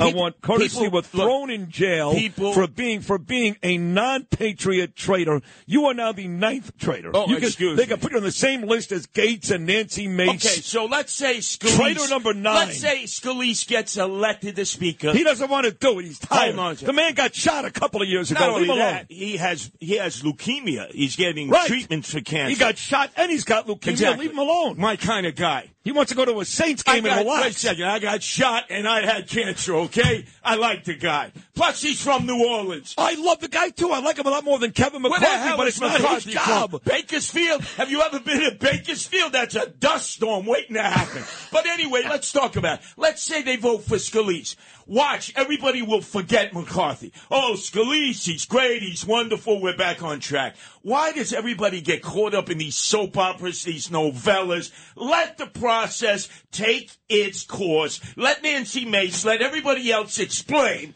why they voted in the negative. They are not traitors. Every, because you have a different point of view, you're a traitor, un traditor, right? Well, let me tell you something. I'm out there leading the rebels, and your mayor, your friend, Eric Adams, is abandoning ship, going to raise the roof and party in Mexico City at taxpayers' expense, Quito and Ecuador, and Bogota, where the cocaine and the hookers flow, while we were told yesterday, I'm doubling the number of migrant centers, and Justin Brannan there called me a comic book villain and a serial liar. Well, guess what, Justin, and the rest of you Republicans and Democrats out there? I've been right every step of the way, and you have lied to your peeps, hoping, Justin, oh, please don't put up the tents until after November 7th, after the election. That's why you got to elect Ari Kagan and get rid of these bums, whether they're Republicans or Democrats. America will continue. We are a great country. We're a diverse country. And you don't call people traitors because they disagree with you.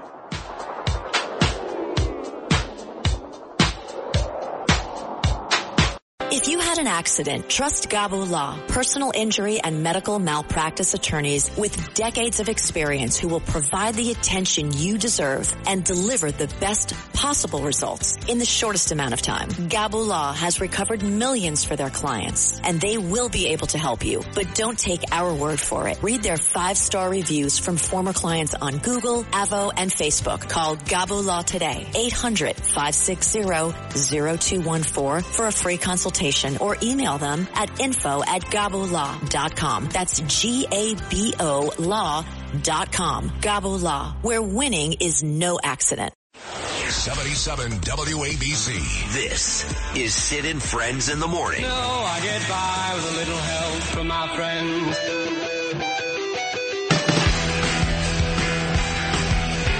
All right, just ahead of Peter King. Back we'll do Peter King, Vito Fossella, and Steve Schirripa, a.k.a. Bobby Bacala on The Sopranos. Talk Radio 77 WABC. Sid and Friends in the Morning. 77 WABC. It's the benefit of this country that we have a better Speaker of the House than Kevin McCarthy. Kevin McCarthy couldn't keep his word. He made an agreement in January regarding the way Washington would work, and he violated that agreement. We are $33 trillion in debt. We are facing $2.2 trillion annual deficits. We face a de-dollarization globally that will crush Americans, working class Americans. Kevin McCarthy is a feature of the swamp. He has risen to power by collecting special interest money and redistributing that money in exchange for favors. Uh, we are breaking the fever now. Well, first, I think it's a very sad day because I think Kevin McCarthy is one of the most talented leaders I've ever worked with. I think that he accomplished an amazing amount for having a small majority and being having to take on both the Senate and the White House. And I think this is really a tragic outcome. Uh, this was a leader who both gained seats in 2020, gained seats in 2022, increased the number of women members, increased the number of veterans, increased the number of minority members, uh, and he had a vision for a better future. And let, us be clear here, Sean. Uh, you know, if, if the University of Georgia Bulldogs, who are the number one team in the country right now, if you started a game and four of the members of the offensive squad decided they were actually on the Alabama side and began tackling your own people, you probably get them off the field. Well, think about what we saw today. 4%, 4% decided they were so morally superior, so intellectually pure, so patriotically better, that they would side with the Democrats, and that's what they did, in order to defeat the entire Republican House caucus. 96% of the Republicans voted for McCarthy. 4% voted against him. From my position as a longtime Republican activist, they're traitors. All eight of them should, in fact, be primaried. They should all be driven out of public life. What they did was to go to the other team to cause total chaos.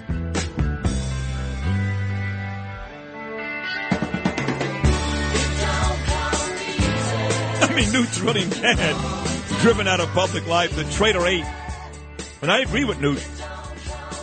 And you guys know how tight I am with Nancy Mason. I mean, I spoke to Nancy last night, and I told her she did the wrong thing.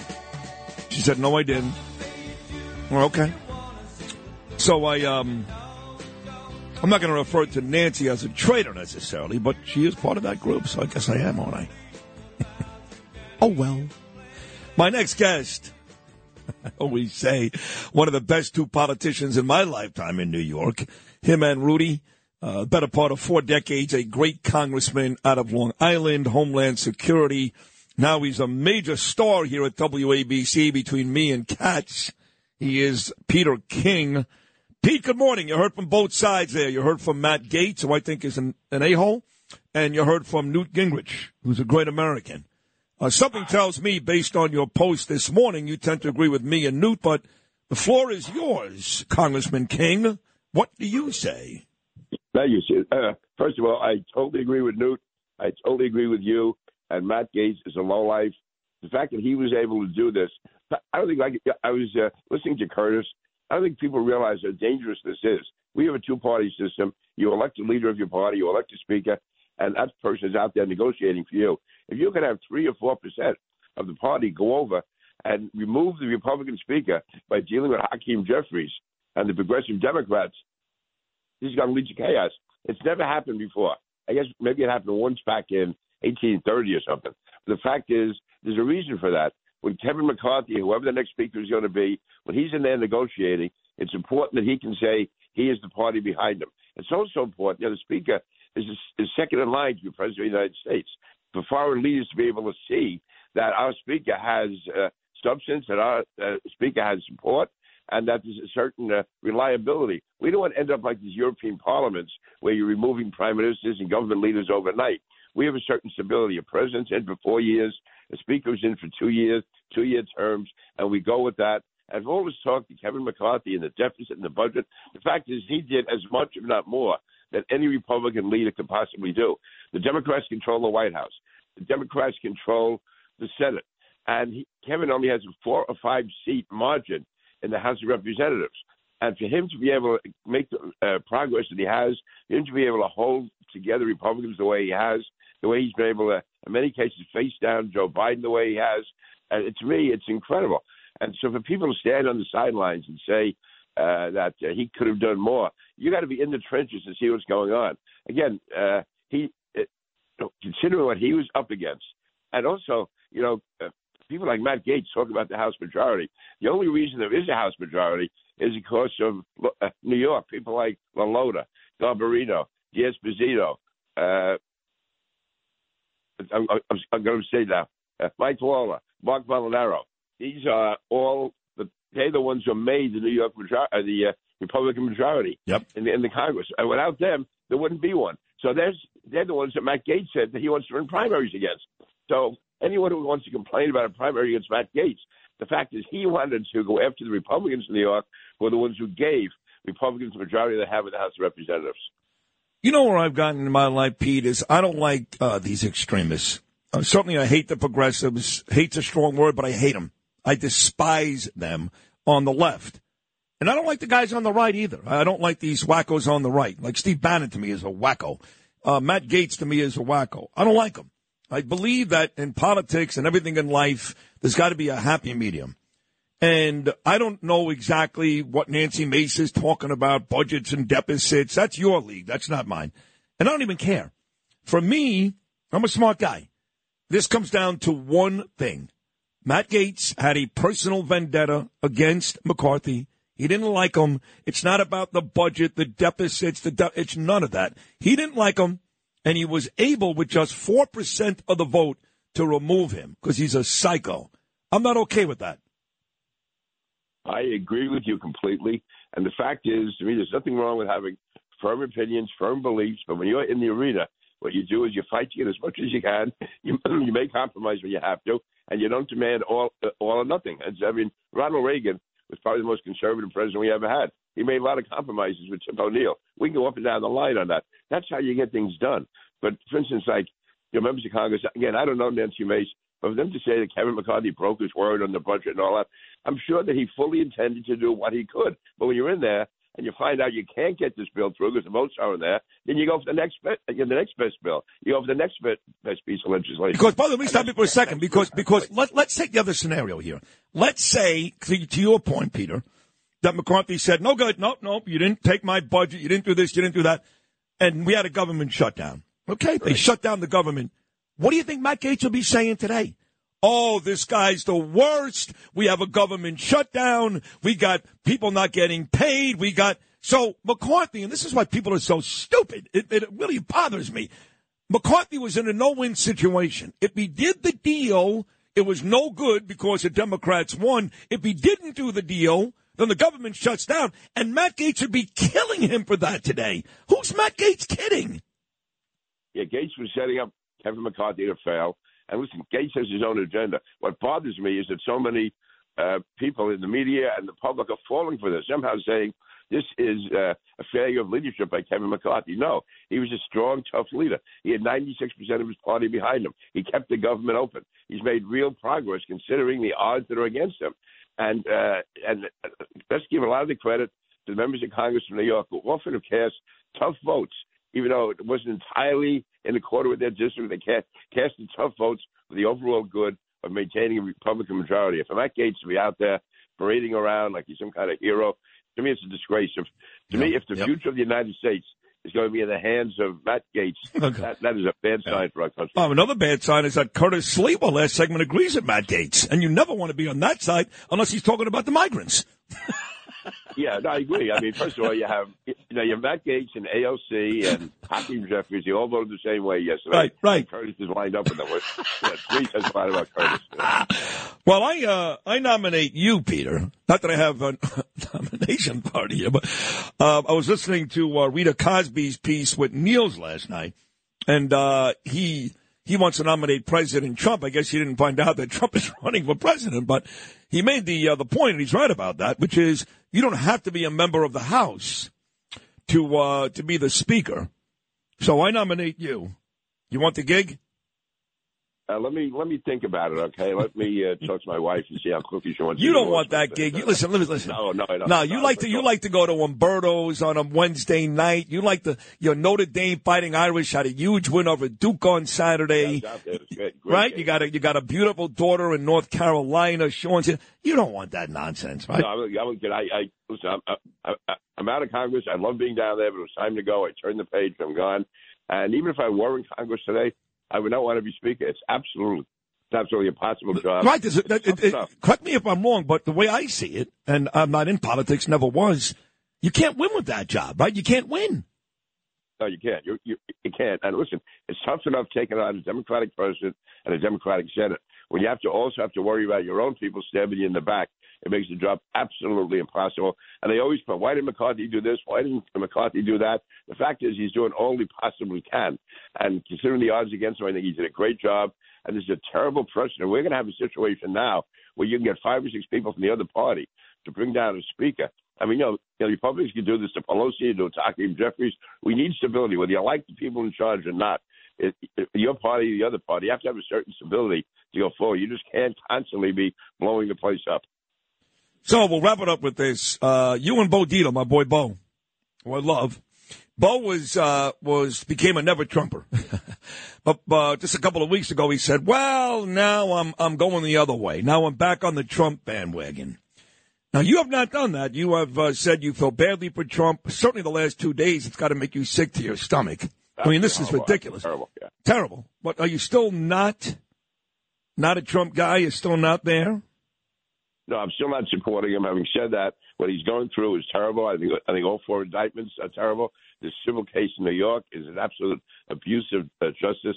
And to me, I, I would hope the American people, whether they like or dislike Donald Trump, would realize the dangerous path we're going down.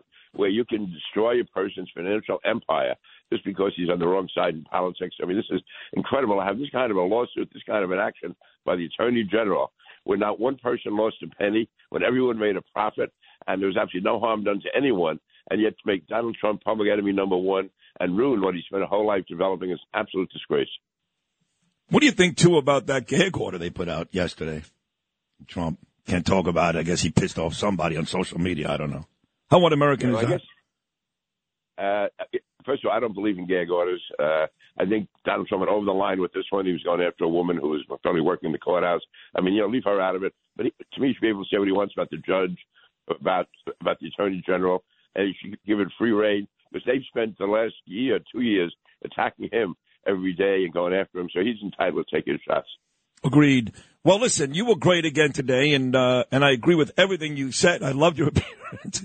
I like when uh, you and I agree, or any my guests for that matter. So, uh, thank you for stopping by today, Pete. Continue to speak the truth, and go Irish. Okay, say hello to Vito and say hello to Steve Schirripa for me, okay? You, although both those guys love you. You got it. You got it, Pete. That's my man right there, Congressman Peter King. That's a good man. One of the all-time greats, and he's right. We are going to talk to Staten Island Borough President Vito Fossella. And the great actor, he's in Blue Bloods now, but man, was he great as Bobby Bacala in The Sopranos, Stevie Schirripa. All that coming up next hour with still, still, Michael Goodwin, the great New York Post columnist, and Paul DiGiacomo. Paul, of course, is the head of the DEA, the Detectives Endowment Agency. He's going to stop by too. So a very exciting two hours still to come your way. Sitting friends in the morning on a Wednesday.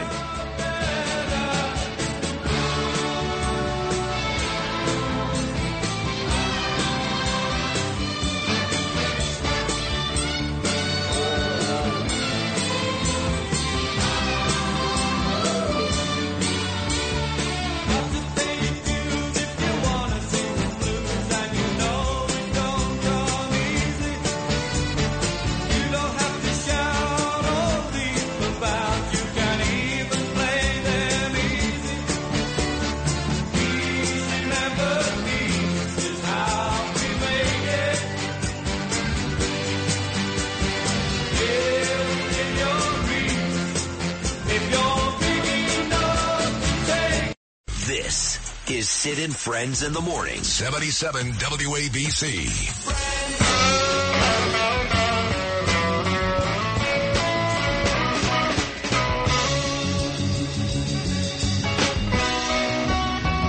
No, I just looked in the newsroom and on the screen in the middle, MSNBC, I see that fat, stupid Chris Christie, who you know is a horrible guy because Geraldo Rivera and Anthony Scaramucci are both picking him. So, and then in the screen next to him on the right, I see uh, Kathy Hochul talking about extending the deadline for bars, applying for liquor licenses, and how we reacted after the storm. And she's stupid. So uh, there's fat and stupid. I just need one, uh, somebody who's drunk, and then we're perfect, right? Because oh, that'd be nice. Wasn't it um, the dean of students who told Flounder and Animal House? Dean Wormer. Fat, drunk, and stupid is no way to go through life. Well, I got a fat guy, I got a stupid governor. Anybody drunk? Me? What? No, never mind. yeah. Not in the morning, at least, no. All right, listen, we've had uh, two great hours, and we have two more great hours to come. But uh, I got a text from Vito Fossella this morning. He's the Staten Island Borough president. And let me go on record right now and say this.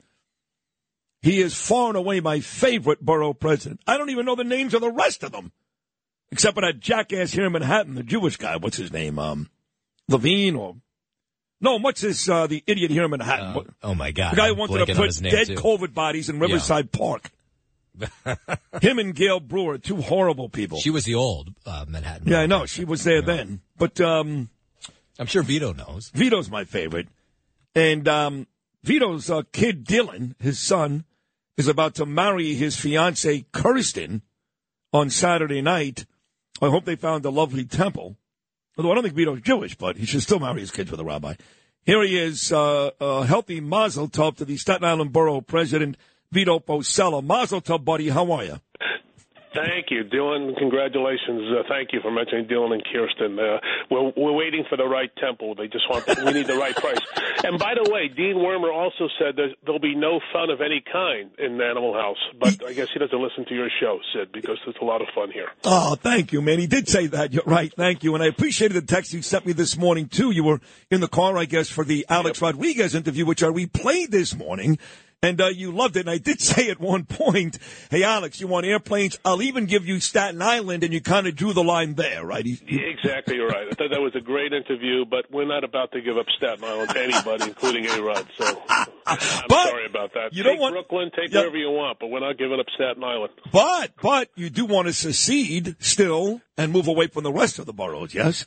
I yeah, I, I think we're about to start that uh, look and ask. I mean, personally, I support it, but I think the 500,000 people of Staten Island uh, deserve an honest assessment of what it would look like. So we're about to embark on that, if you will, evaluation and give the people the best uh, the best reflection of, of what something like that would look like. So we're we're we're trying to do the right thing for the people of Staten Island today and every day, and we appreciate the opportunity to be on with you this morning, Sid. So thank you so much. No, you're welcome. You're, you're my favorite borough president. You're a good guy. Um, and I actually think somewhere down the road there'll be even bigger things for you in, in politics. I really do believe that. But it just, I mean, you know that you're, you know, Joe Borelli and Nicole Malliotakis, a lot of your local politicians are on the side of secede. I, I know you know that, but. Yeah. Yeah, and right- and there's a, a lot of compelling reasons why we just think differently than uh, the rest of New York City politically when it comes to fiscal issues, when it comes to the migrant issue, for example. Uh, so there is those uh, very salient uh, facts that we dis- disagree, and in any type of relationship when things are so strained, you it's no problem saying, hey, you know, you're not into me anymore, so let's just disappear. And then I think that's that's where a lot of people feel, but at the same time, it's not as easy as just flipping a switch. And there are those in the middle who are not as certain as the excuse me as those. So I think the the people, as I mentioned, just need an honest assessment, and that's what we're going to do for the next uh, couple of months or so. You mentioned the migrant crisis. I want to get to right to shelter. That's really the, the impetus why you're calling in this morning. But you talk about strained relationships, and I get it. So what is the relationship now? I mean, I know the mayor, Eric Adams, is in Mexico. He was on with me for 30 minutes last Thursday. It was a pretty intense conversation. We hung up the phone, still friendly and all that, but it got pretty intense. Where are you with the mayor these days? Well, I, I want to thank. You know, we need to work together uh, to. That's what I think we're elected to do. You know, unlike what's happening in Washington, I heard your great interview with Peter King as well, and Thank you. No, nobody better than than Peter. And he, I think we're all on the same page as to what what went down there. But we, Oh, know, so wait, wait, we're before before you move on with this point, so you are on on our page, which is Matt Gaetz is is is an idiot, and uh, McCarthy did the best he could and deserved better. You're on that same page. I think what happened yesterday was just a, disaster. Uh, I think, you know, the, on so many different levels, what happened was wrong, and I give a lot of credit to what Kevin McCarthy has tried to do, and it's like hurting. You know, the expression is hurting cats, and then when as as it's been said repeatedly, three or four percent can disrupt it for everybody. I just don't think that's a it's a healthy system, and this is gonna this is gonna hurt for a little bit. You know, nothing's impossible. We're not gonna the the country's not gonna get destroyed. But what happened yesterday was just silly and ridiculous, if you ask me. All right, so then move ahead with the point you're about to make about you and the mayor.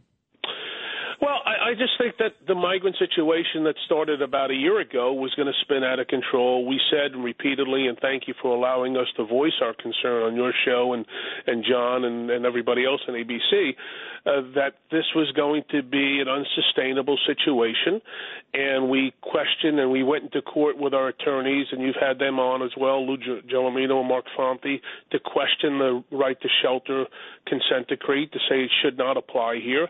And for year for almost a year, he was saying basically shut up and go away. But to his credit, the mayor actually in court yesterday said we need to modify the right to shelter because it's cumbersome and inflexible, and we need help because that thing that was entered into 40 years ago never contemplated a surge of 100 plus thousand people coming from all over the world seeking a right to shelter, free food, and everything that comes with it. And sure enough, that position is now the same one we share. So there is finally a light at the end of the tunnel with this migrant crisis if the court allows this right to shelter consent decree to be modified. So for people across Staten Island who've had to endure these migrants in their neighborhoods, across from schools, next to their homes, uh, we can finally say w- we believe we're seeing a light at the end of the tunnel. Funny, you uh, just gave credit to Eric Adams, and I agree with you. In court, uh, looking to modify right to shelter. I like that too, but kind of destroys where I was going next, which is you get these, uh, you got these rebels, you know, in your borough, guys uh, that are friends of mine. I like them all very much. Johnny Tobacco, Scott LoBaido, and they're led by Curtis Sliwa, of course. And I was about to ask you, there's a high school right up the hill from the Ferry Hawk Stadium. I've seen you many times, John Catsimatidis' baseball team. And the name of the high school is Curtis High School. But nobody knows who that Curtis is. So I was going to say to you, being Curtis Sliwa has been such a huge voice for your borough that we renamed the school Curtis Sliwa High School.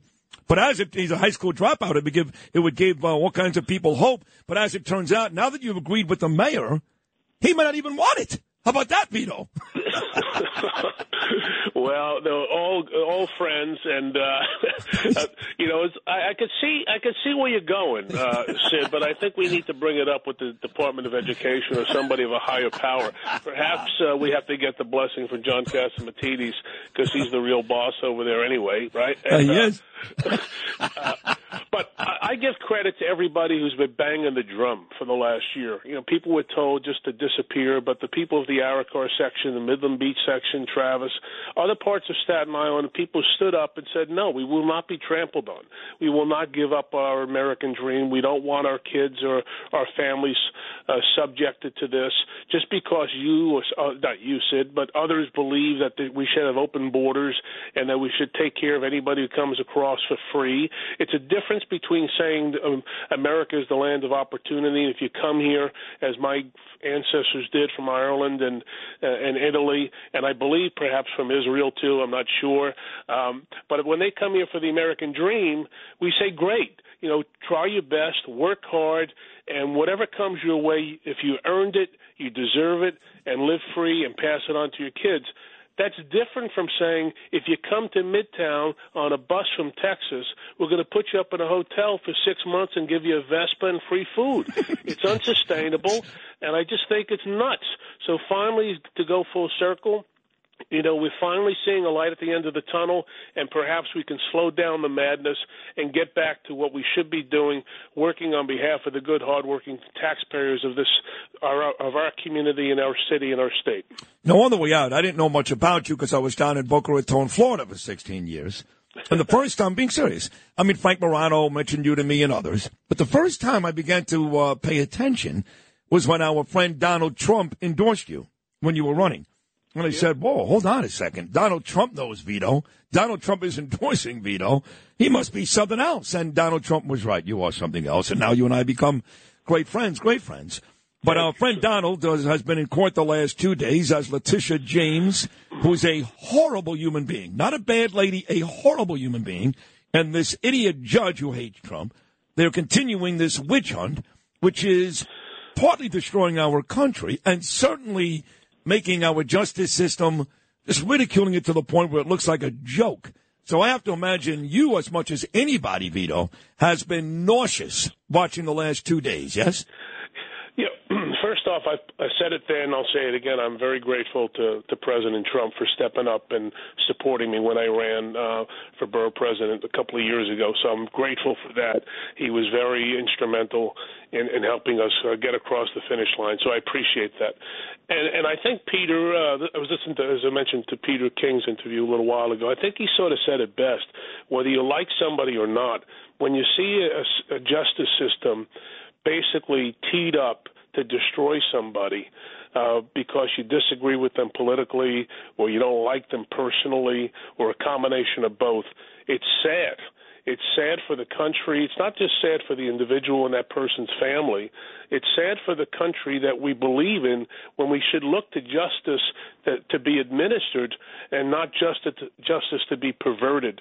And I think that's what a lot of people are seeing right now. And I hope that some good people with common sense step up and say, you know what, enough is enough. Let's right the ship and get back to doing the right thing as opposed to being on this persecution and not prosecution mentality. Congratulations again to your son Dylan, your future daughter-in-law Kirsten on their big nuptials coming up on Saturday night. Uh, I'm very happy for all you guys. It's, it's a wonderful thing, and I'm getting closer to that myself. So, Got a mazel tov to you too, Sid. Thank, thank you you, so much. Vito. You're great. Thank you for coming on. Thank you, buddy. Take care. There he is, the Staten Island Borough President, one of my favorite people here in New York. He's a good guy, Vito Fossella. You know, we had that um, charity softball game. I'm going to do something next Thursday. The we had a radiothon last year for dyspraxia. Danielle came in. You remember that? We're doing it again next Thursday on the 12th for my son. Uh, my son has dyspraxia, and uh, we started this charity, Danielle and I, which I'm very, very proud of. And um, now we become the the only charity in the United States to do this. And there's probably millions and millions of people who have dyspraxia, but these doctors in the United States they don't know much about it. They, you know, London, London, they talk about dyspraxia more than they do autism. Believe it or not. Same thing in Ireland. Danielle's on her way to Ireland in a couple of weeks. So the point I was getting at was we put on this little softball game at John Catsimatidis, who was kind enough to give us the stadium last year. And uh, it wasn't, there was no crowd. There was nobody there. And a bunch of my friends showed up, a bunch of people here from the station, a bunch of the actors, Chris Momando, Peter Cordio from Gravesend, and Andrew Giuliani and his beautiful wife and daughter. A bunch of folks showed up. Um, Joey Nuns and Kona. And um, Vito showed up. The Staten Island Borough president showed up, and I'll never forget him for that. So there's a Yiddish expression I like to use when you talk about somebody with a good heart. It's called "gittin a shimmer." And as far as as far as I'm concerned, Vito Fossella, a shimmer. We got a lot more to come.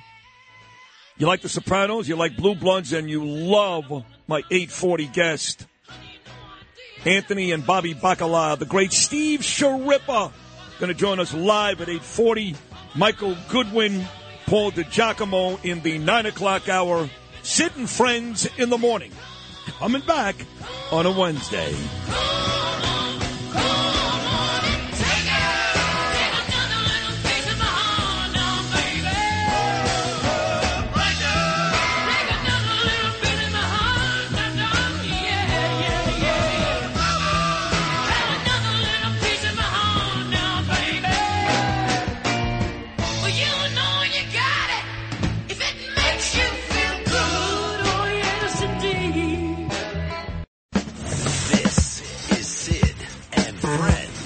In the morning. 77 WABC.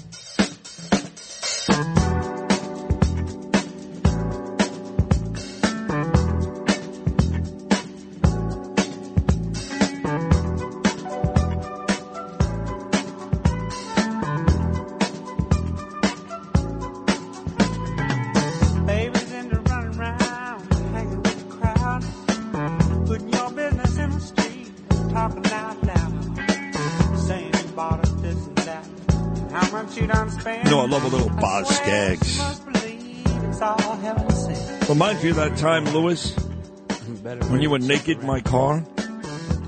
Which time? It was 2002.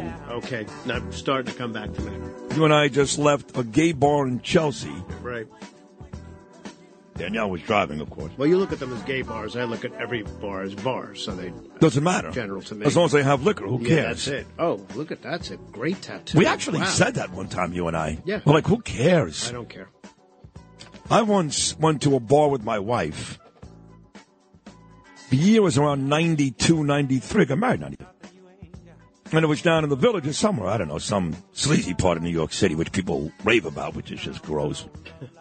they love it. Oh, the village is gross. And um, I remember we walked up to the bar. We partied hard back then. I mean, my, my wife and I partied hard. She grew up at some point and stopped, and I didn't, of course. And we know the rest of the story. But I remember walking up to some bar, and there was a lady sitting outside the bar. She had a lot of tattoos, you know. And she had some muscles, too. And I looked at her, and I was intimidated. And I thought to myself, this is not going to be good. And we walked up. A true story. Because you had to pay a cover to go into this place. And she looks at Danielle, and she goes, you know, I'm going to be looking at you, and the guys in here, they're going to be looking at him. And I think she thought at that point we were going to leave because you're uh, clearly a heterosexual, good looking couple. And I said, Good. You have vodka? Swear to God. She said, We got plenty of vodka. What did Danielle say? Same, you got tequila? Gil. Yeah, there you go. That's all. Didn't care. I'm sure Couldn't they care had- less. Sure, they had both. And we had a blast in that place. We had a blast. I forgot the name of the place, but there was some, I mean, there was some guys wearing, you know, chapless pants and. Well, if you know the name, let me know. As if you don't know already. He's right? probably fell into it a couple of Yeah, times. I'm sure. But anyway, um, Boz Scaggs happens to be one of my favorites. You know, he went to school with another famous guitarist. Let me take a guess. Okay, you're not going to get it. Oh, I'm going to get it. First guess, I'm going to get it. You ready? Yes. Sam Ash. Uh, way off. Mm-hmm. You're still thinking about that night, Ash. Your, your own Ash. I just remember there was a place on Kings Highway in Brooklyn, music store, Sam Ash, but it was Ash, It's and Ash. They, I think they replaced it with J and R's Music World. And there were two things I loved to do as a little kid, a youngster growing up in, in Brooklyn by Kings Highway, But my dear friend Joseph Iovine, who I hope is listening. One was walking from East 22nd and Quentin to Kings Highway to buy baseball cards. I have a, a collection of baseball cards like you've never seen. And I mean, It was so exciting to open up a new pack of baseball cards, get that gum, which was basically cardboard. Just one little flat piece of gum. And if you chewed that one piece of gum, you were guaranteed to go to an orthodontist in two weeks, which I did, Steve Weinstock. Piled with sugar But it was delicious, yeah. And so we would get baseball cards, and then it was a really great day, we'd walk down another like six blocks to J&R's Music World and just look at all the cool record covers. Back then, the covers were cool. They had like stories and the picture of the band, and No, you could make a day of Oh. going to a record store. I, I I remember going to Tower Records. Me too. And going to Tower Records, you were like the coolest ever. It was- If you went to Canal Jeans and Tower Records, you were the you were the coolest person ever. I once bought a coat at Canal Jeans. It's not even there anymore, I don't think. Somebody died in the coat. They had a rack of coats. Somebody died in that coat. It was a big brown woolish winter coat. It was gorgeous. Wow, somebody like Sam Ash. Yeah, maybe. And they charged extra. And they actually said, They said somebody, somebody died. yeah, somebody died in the coat. you gotta and, and I bought it. extra. And I, and it was such a great conversation starter. Wherever I went, they're like, wow, what a beautiful coat. I go, somebody died in it. well, I'm not going to die in it because I can't find it anymore. But but that was the kind of way, you know, Tower Records was great, right? What else? Uh, There was, um, well, there, the whole the village was piled with record stores. Uh, you make it a whole J and R J and uh, J&R Music World was on the- Kings Highway. What was the place on uh, on Park Row? Wasn't that a J? I don't know. There was a park, but there Park were a Row. million record stores in the village. A million. Vi- uh, vinyl something. Do these idiot kids today still think the village is cool? Because it's not. But they do, right? I know they do. But oh, we're going to the village. But it's- Which, the East or the West Village? Well, where's Bleecker and Thompson? that's the west. West That's where I used to go. Place was Googie's. It's a great bar on the corner of Bleecker and Thompson. No, there's good. There's There's still bars good. there still. Uh, St. Mark's Place is the East Village, right? Mm, nah, No. yeah, St. Mark's is east. You know, a couple of years ago on Halloween, right we took a um, a tour in the village, and they walk you past all these um, homes, haunted homes, and uh, you know they walk past. Um, one of the homes is a brownstone, and this is actually on the Halloween tour.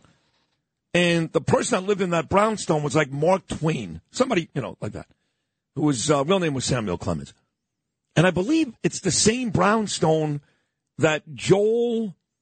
Oh, Noam, you would know this. What was the name of that guy? He killed uh, Oh, the the, guy- daughter. yeah. He was married to Hedda Nussbaum. He beat the hell out of her. Uh, Was it Joel, Joel- Steinberg? That's right. Yeah, Yeah. Steinberg. Right. And he's in that same. He was in that same house. And they say that when you walk past the house on certain nights, it's a brownstone. Oh, you're gonna scare me! Don't scare me with this. You can see little Lisa in a white nightgown knocking on the window, screaming "Help!" Oh, blah, blah, blah. I swear to God, I'm like Danielle. I gotta go home. I, I'm, I'm serious. yeah. Yeah, because I've been in my house when you've been knocking on the window screaming. Help. And she's trying to get out.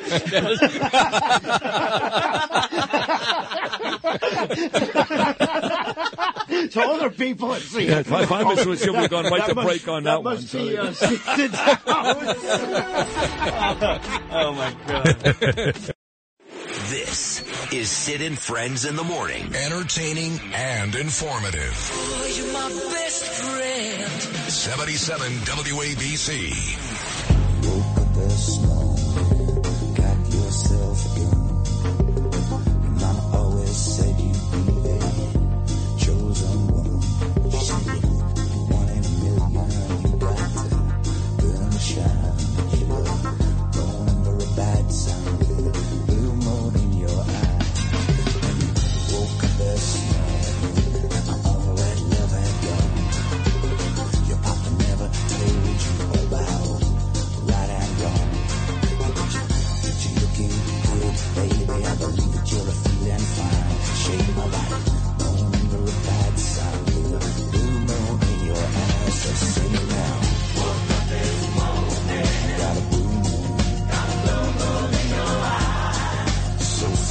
I got a text from my uh, good buddy Angelo Vivolo yesterday. I love Angelo. And I don't know even what happened or why, but for some reason, Angelo, who I, I believe is the head of the American Italian Club, or I don't know exactly what his title is, but we uh, we started this love affair about three years ago when we did our Columbus Day programming live from Little Italy. In fact, uh, I think I was on stage that day with Joe Piscopo and a host of others. So for the last three years, Angelo has given me this unbelievable honor, and I mean that. I'm a Jew, mind you, of riding in a convertible Cadillac during the parade, and Piscopo and Maria Bartiromo used to be Kenny Rosado. They, you know, they all point me out. That's Sid, WABC.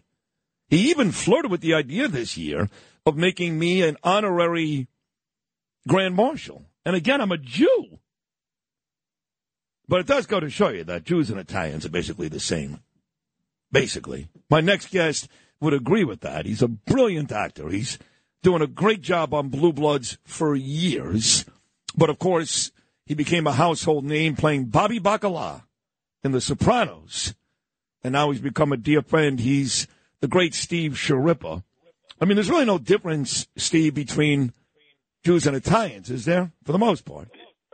Italians got better food, Sid. That's the, that's the big difference. You're right about that. You are right about that. Italians got better food. And listen, I enjoy a good pastrami sandwich or brisket, but Italians got better food. No, Let's not kid ourselves. Not right? even close. Uh, listen, I, I eat Italian food almost every night. I, you know, I break my Passover the third night every year with a veal parmesan. But if Steve Schirripa was in fact going to go to a deli tonight, I know you have a place in L.A., you in Vegas, but you're a New Yorker. If you were to go to a deli tonight to get your pastrami sandwich, where would I find you? What restaurant? Mill Basin Deli. You, are you serious? You, I got to tell you something, Steve. My sister Ray Sherry, my brother-in-law Albert live in Mill Basin. They're on 66th Street, and I lived with them when I got my job back here in New York for six months in 2016. And I go to that place all the time. Yeah, I love it. It's great. It's priced right. Uh, Paul runs the place. It's a terrific place. Now you know Great, great Paul. Paul never misses this show, not one Yeah. day. You know that, right? I know. I had no idea. Yeah. But, uh, Yeah. uh, that's that's my go-to place. You know, I, I love it there. But you're a city guy. I would have thought you would have said because uh, now I know you moved from downtown to midtown or uptown. But I, Ah, wow, Katz's pay. What do I got to pay for? I got to take a mortgage out to get a sandwich at Katz's. Come on, what are we kidding? Stop already. No, I agree. I The agree. building's not paid for yet. It's there for 200 years. Stop already with that. And you I do mean, know. who are we kidding? Mill Basin Deli's a regular deli for regular people, and that's where I go. The, uh, Katz's may be good. I'm not knocking them. I, I've met them. I've been there. They're very nice people. Not my thing. So that's it. If I got to go for one Italian meal, I'm going to Da Nico on Mulberry Street. Really? The, the Nico, see, my buddy Tommy owns Il Cortile on Mulberry Street. Yeah, and I love Il Cortile also. I used to live upstairs for years, Il Cortile. I now go to Da Nico. I haven't been to Il Cortile. My friends uh, uh, owned Il Cortile for years. I lived upstairs for two seasons of The Sopranos, and now uh, I go to Da Nico. It's funny you say that because there's a table in the back of Il Cortile, okay? And they have a picture of Jimmy there, Gandolfini. Yeah, yeah. Well, listen, we used to go there Uh, that's where we had the parties. When you found out you were getting killed off, we would take people to dinner. I started it with the Gigi was getting killed, the guy that died on the toilet. Yep, yep. I said, let me take you to dinner. Uh, this is your last show. And then all of a sudden, this guy said, I'll come, I'll come, I'll come. Jimmy came. There was about 10 of us. And then it got bigger and bigger and bigger. And then we had to stop doing it because it leaked. So they, if any, you know, the press saw uh, all of us at the dinner, they knew who was going to get killed, so we had to stop. Oh, that's funny. I had my book party there for my first book party. We used to, I used to be our go-to place. All of us hung out there. They were great people. The Espositos, Carmine, Sal, uh, all of them. Yeah. Uh, terrific restaurant. Sal is still just, there. You know, you got Sid, you got to switch up now and then. You know. No, I agree. No, look, and I, I, I I'll go back to Il Cortile. Uh, uh, for now, Da Nico's my spot. Well, I got to tell you, because uh, no, Tommy and Sal are my boys at Oak Cortile, but talking about switching it up, I went on Sunday to L&B Spumoni Gardens, and what Lenny did for me on Sunday, the Pope wouldn't get. I mean, it was unbel- and and I go to Michael's. I love Michael and Freddie on, on Yeah, I Nostradamus. like Michael. Good guys, good sauce. I love Lenny at uh, Spumoni Gardens. Uh, the restaurant is very underrated. Everyone talks about the pizza. Thank you. And he's a great chef. I like that too. Thank you for saying that because people have no idea. I had a 12 course meal there on Sunday and it didn't matter. The shrimp. And by the way, talking food with Steve makes sense because not only is Steve a great actor, but he told you He's they also fat. That's why. No, no, not because you're fat. no, no, because you know you, you did say you had your book parties at El Cortile, and people forget you wrote great cookbooks. You had the sauce, the whole thing, Stevie Sharippo. Yeah, yeah. Well, I like that. I mean, obviously, I like to eat. I, I like that uh, spot, and I like.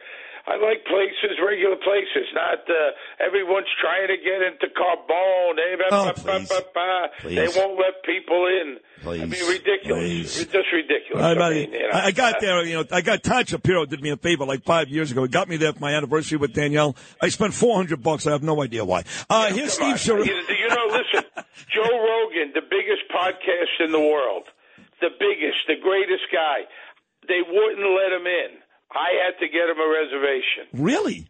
I've never even eaten there. I have no desire to eat there. It might be the greatest restaurant ever. I don't like the scene. I don't like the the vibe. I don't like you can't get in. I don't dig that. No, I didn't think it Don't- either. Don't, don't give me that. And by know? the way, even when I was inside, I didn't love the, the vibe. So give me one last one because I want to get to your big show at The Sopranos.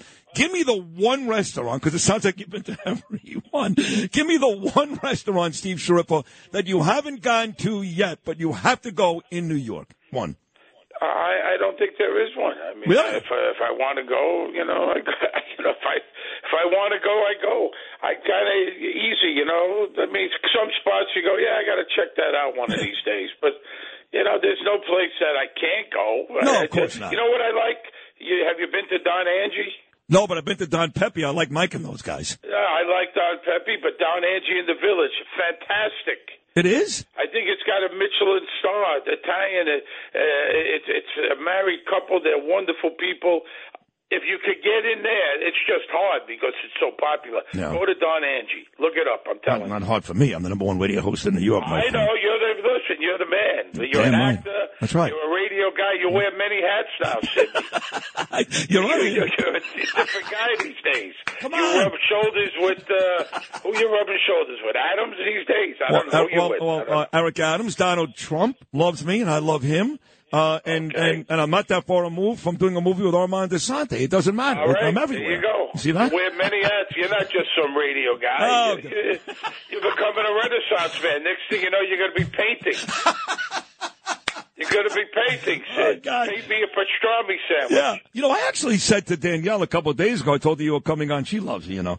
And I said, Yes, and I love her. Thank you. And I said to Dan, I said, you know, the, the my, my issue with The Sopranos is, because I remember back then, you know, you coming on I Miss, and, and all you guys came on, and, and Tony, God, I miss Tony Sirico, I miss him desperately, and even Jimmy. And I said, if The Sopranos was big today, today, I'd be on it. I'm telling you, they would find me a role or something, but, but of course, 20 years ago, I was a newcomer to New York City, and I was Jewish. Nobody knew who I was. But, but it's funny that, that even my kids now, and a new generation of folks, are watching The Sopranos as if it started a week ago, uh, Stevie, and they all love it. And that's why the show that you do with Michael Imperioli and Vinny Curatola and all these guys continues to do very, very well because 20 plus years later, people still love The Sopranos.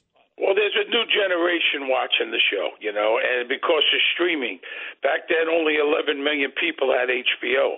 Now there's it's all over the world, and we knew that from the podcast. You know, uh, Sid. I mean, literally Saudi Arabia, Israel, literally all over the world. In Australia, it's massive. In the UK, you know, we toured Australia uh, in 2019, seven cities. You know, so uh, a new generation, too young to watch it the first time around, are watching it now. Kids in their teens, their 20s, every single day, young people. I watch it with my father. You know, uh, we watch it as a family. The show holds up like it was written today. You know, except for the cars and the phones, it looks like it was written yesterday. And, you know, and I had to watch it again because when we had the podcast, I had to watch each one three times, take notes, watch it so we could talk about it because fans know more about the show than I do. You know, so we've been doing these shows. It's uh, myself, Michael Imperioli, and Vinny Pastore. Pastore, not Vinny the three of us for years, and we got a great comic, Joey Cola, and we tour. We do about once a month, twice a month. If you're a Soprano fan, it's a must see. We show clips from the show. We have a comic comes out, does 20 minutes. He's been with us for years. We we show clips of the show. We show slides. We talk about Tony Sirico and Jimmy, and we give you a, a funny. Everything's funny. Uh, backstage stories and stuff that went on that only people that were there could possibly know. And and we sell out most places. Uh, we're going to be in Peekskill, uh, Paramount Theater uh, this Saturday. Then we're in Huntington, New York, at the Paramount there, December 10th, and then we're in Montclair, New Jersey, at the Wellmont Theater on February 25th. So I'm telling you, if you're a Soprano fan, then we do a big Q and it's very loose on stage. Every show is different. Vinny Pastore is very funny. He got killed off. He tells us all about why he thinks he got killed off. Yeah, but you know what's funny about that is, and uh, Vinny's a terrific guy. I actually did uh, some scenes, uh, Gravesend. Vinny was there with Chaz Palminteri, and I, and I actually shot a scene with Vinny at Michaels. But the the the, I guess maybe it's a misconception, maybe it's not. Is that Vinny was pissed that they whacked him in season one because the show went on to have years and years of great success. Well, But how could you not be pissed? First of all, listen, we talk about it, Sid. You, it was like working with your friends. You go down the corner, it's like uh, not even a job. You're going to go hang out with 20 guys. So it was a lot of fun. Of course, a lot of work went into it. Number two, you know, as the years go on, you get paid more and more money. You know, so if Vinny gets killed off end of season two, he never made real Oh. money. Oh. He made that beginning money. Yeah. And he, you know, and now you're you're out of work. Let's not kid ourselves. Yeah, the story was great. You're out of work. Now, uh, sure, he was pissed for years. He never watched the show, but he also was the first big character killed, so Right. he had a lot of Ah, opportunities, plus- and he talks plus- about all this on plus, stage. right, plus, uh, you- very honest, The you plus know. the name uh, Pussy. Everybody likes to say Big Pussy no matter what, just to say Yeah, that. you know, I mean, it's very memorable. He was a big character. He was. You know, and he Yeah. talks about it. He's very honest Yeah. about it. I mean, I tell you what, I got killed off in the next to last episode. If I would have got caught, killed off early, I would have been pissed also. Of course, I got to tell you. Pissed and disappointed. You're watching them. Then not not only is the show become huge, but eh, they're all making big money. Right, and you're not part of it. But I will tell you that, you know, you talk about getting people killed off and going to Cortile. One of the funniest stories I've ever heard, and you've told this story many, many times on many radio shows and on TV, was when you lived in the city and David Chase came knocking on your door, and I think your quote was, Oh my God, this is like a real hit. Yeah, yeah, yeah. He came, you know, uh, uh, you know, we talk about all this in the show, but he called me. He called me up in the morning, like eleven o'clock in the morning. Uh, you know, and I, he never calls me ever. You know, and then he says, "Where are you?" I said, "I'm in my apartment." You know, and I'm on my way over. And like I didn't even have a chance to answer. It was about eleven o'clock, drinking coffee, and uh, doorman rang him up, And I opened the door, and he said, uh, "You know, he, he he hasn't had a he hasn't been out in the sun in like 40 years, so he's white as a ghost." And he was wearing one of those crappy parka, you know, the crappy parka thing with the fake fur, you know, like the green jackets. yeah, yeah. He was the guy's worth 200 million. He was wearing this thing, right? I opened the door. He goes, "I guess you know why I'm here." Like completely straight face. I went. I guess it was like a real hit. And he came and sat down, and you know he was very vague. A train store, and Oh, that's great. That's great. And uh, uh, and I thanked him for changing my life. He did, but you know, changing mine but I got it, but- but life. he did change- I, I had a good gig in Vegas, and but he helped me take care of my kids and my wife, and uh, you know, so all that was good. But we tell all these kind of stories. You do okay because love- yeah, because I do want to say that he did change your life. Now, look, I know Michael, for example, Steve. You guys are very, very close. He directs and produces almost everything when he's not on strike in Hollywood. I get that. He's got a brilliant career. I get that. But a lot of the Sopranos guys, a lot of them, it was kind of over after that. You, Steve Schirripa, you, you go on to Blue Bloods, and your character is great on that show. And that is the only good police drama left on television with Wahlberg and Selleck. So of all the Sopranos guys, of all of them, you were the one who went on to become the biggest, biggest success Well, afterwards. you know, listen, I just kept on hustling. I did the books. I knew when the show ended it was going to be hard because they want to put you in the box. You know, you're just going to play a gangster, a gangster, a gangster. I stayed away from that. You know, I was on another series for five years with Molly Ringwald and Shailene Woodley, who's a big star now. Uh, it was in L.A. Secret Life of the American Teenager. That was a big job to get right out of The Sopranos. I was just playing a regular guy, you know, just a dad. So that was good. And uh, you know, I, we we did the movie Nicky Deuce where Jimmy was in and Vince Curatola and Sirico and Michael. We we shot that movie. It was a kid movie. Uh, and you know, I just kept on chugging away. I mean, you know, I've been very lucky. Very- There's a lot of luck involved, and people tell you it's not. It's true. I went in to do one episode of Blue Bloods, maybe two. I've done 130. Wow. Wow. You know, I mean, I mind my own business. I shut my mouth. I learned my lines. and That's it. No, man. you're great though. Anthony's a great know, character. Uh, and you know why the show is great, Blue Bloods? Because the writers don't kowtow to, to what's going on in the world today. That's why. You know what I mean? They tell the real stories that are going on. They're not so quick to make all the changes that everyone else did. And you know what I mean?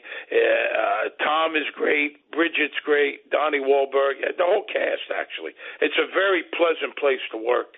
They're good people. I mean, uh, and I kid you not. And I, I don't know how much longer if we have another season or two seasons. This strike has killed us. I'm pro. I've been in the union 30 years. It's killed the people, especially the crew and the PAs and the catering, the customers and the drivers. I mean, it's time to make a deal. These people have been out. This is the longest I've ever been out of work Yeah. since I got out of college. I'm out of work for over five months. Jeez, and, and I really thought once the writers came to their agreement two weeks ago, I was expecting the very next day, to be honest, because I'm going to do a movie with Danny A out in California too. I really thought the next day would be over. I mean, what, is it? You think it's close? I, I have no idea. I mean, they're meeting today again. I mean, I, I you know these like people are really hurting. You know, they got mortgages, kids. I mean, people. You know, it, it's a lot of money involved. But the the people that just live check to check and, and have kids and mortgages and car payments. I mean, what did they, they haven't been able to work in five months. If they had a savings, they've blown, uh, gone through it. Sure, sure, terrible. So you know what I mean? Yeah, it's terrible. I, I, so Terrible. I'm all for what they're fighting for, but let's make a deal here, man. Let's get it done. I agree with you. So on the way out, this is so much fun. I, I swear to God, Steve, you're such a great, I know you're a great actor, great guy. You're a great radio guest. I love having you on. But give those folks uh, the dates again. I know you got three great Okay, theaters. so we're in Peekskill, New York, which is only an hour away from the city. This Saturday night. It's called Conversation with the Sopranos at the Paramount Theater. December 10th, the Paramount, the great place in Huntington, Long Island. Great, great, great. It's going to be busy. Get your tickets now. And a meet and greet is, uh, you could get a meet and greet with that show. Okay? December 10th, it's a Sunday night. All right? Then you go to uh, Montclair, New Jersey, the Wellmont Theater, February 25th. All the tickets are on sale. And I'm going to say something that I've never said before. The Knicks are the best team in New York City. Let me think about that for one second. Think about it. The Knicks. You know, but let me just say this. Uh, you may be right, but I'm down on the Knicks. I'll tell you why. Because the two teams I worry about most in our conference, the Bucks. Forget about the, the, conference. I'm talking. yeah, I know, but but but, but Steve, I, you, you're right. You're right. But the but best but franchise in New York They- right now okay. are the New York Knicks. fine. But the Bucks get Damian Lillard. The Celtics get Jrue Holiday, and we got Dick. We got some kid from Villanova five years ago. Come on. You got a redheaded Italian kid. Right. But you're probably right. They probably are the best team in New York, but still not good enough to win a championship. All right, but listen, we'll be competitive, and we'll see what happens. And listen, you know I love Jim Dolan. He did a hell of a job with this Sphere in Vegas. You know, uh, Oh, my God, uh, can- can- gonna yeah, change can- the way you watch a concert. You- Right, can you get- familiar with that? No, yes. Can you get me and Danielle tickets to see U2 at the Sphere next week, please? Well, I could try. Call me, and I'll see what I could do. I'm Sure. dying to go. I'm dying to go to the Sphere. It Well, looks you're beautiful. Go, you're just going to fly out there? Yes, I want to see you You're making, boy, you're making way too much money. I got to talk to Catsimatidis about this. He better sell a lot more cans of tuna to pay you, man. Coming. He's paying you too much money. God, you are God, funny. He better, he better put them uh, tomatoes on sale or something. Jack them up. He needs whole food prices. Come on. You are buddy. I love you. I will call you after the show. That was a great appearance. Thank you Give so me a much. call. I will. All right, great talking to you. You Tell too. your wife hi. I love you. I pal. love you too. What a great appearance. He kills me. I swear to God, I think he's one of the funniest. he's, he's a great actor, but he's a funny guy. God bless him, my friend Steve Schirripa. Fourth and final hour coming back.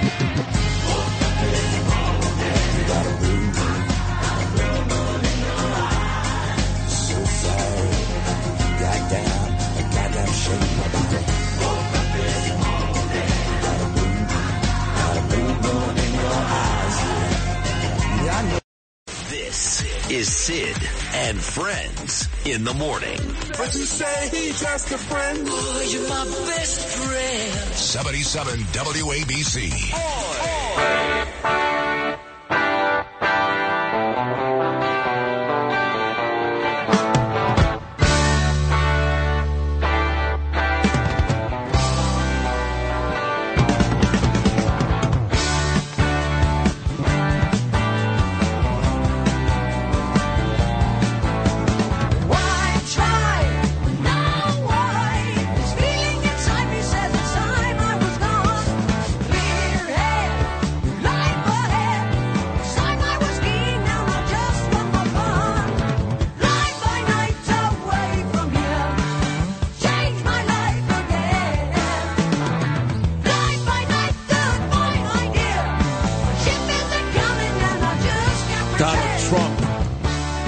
back en route to court for his day three, I guess, of this sham, this witch hunt, the civil fraud trial.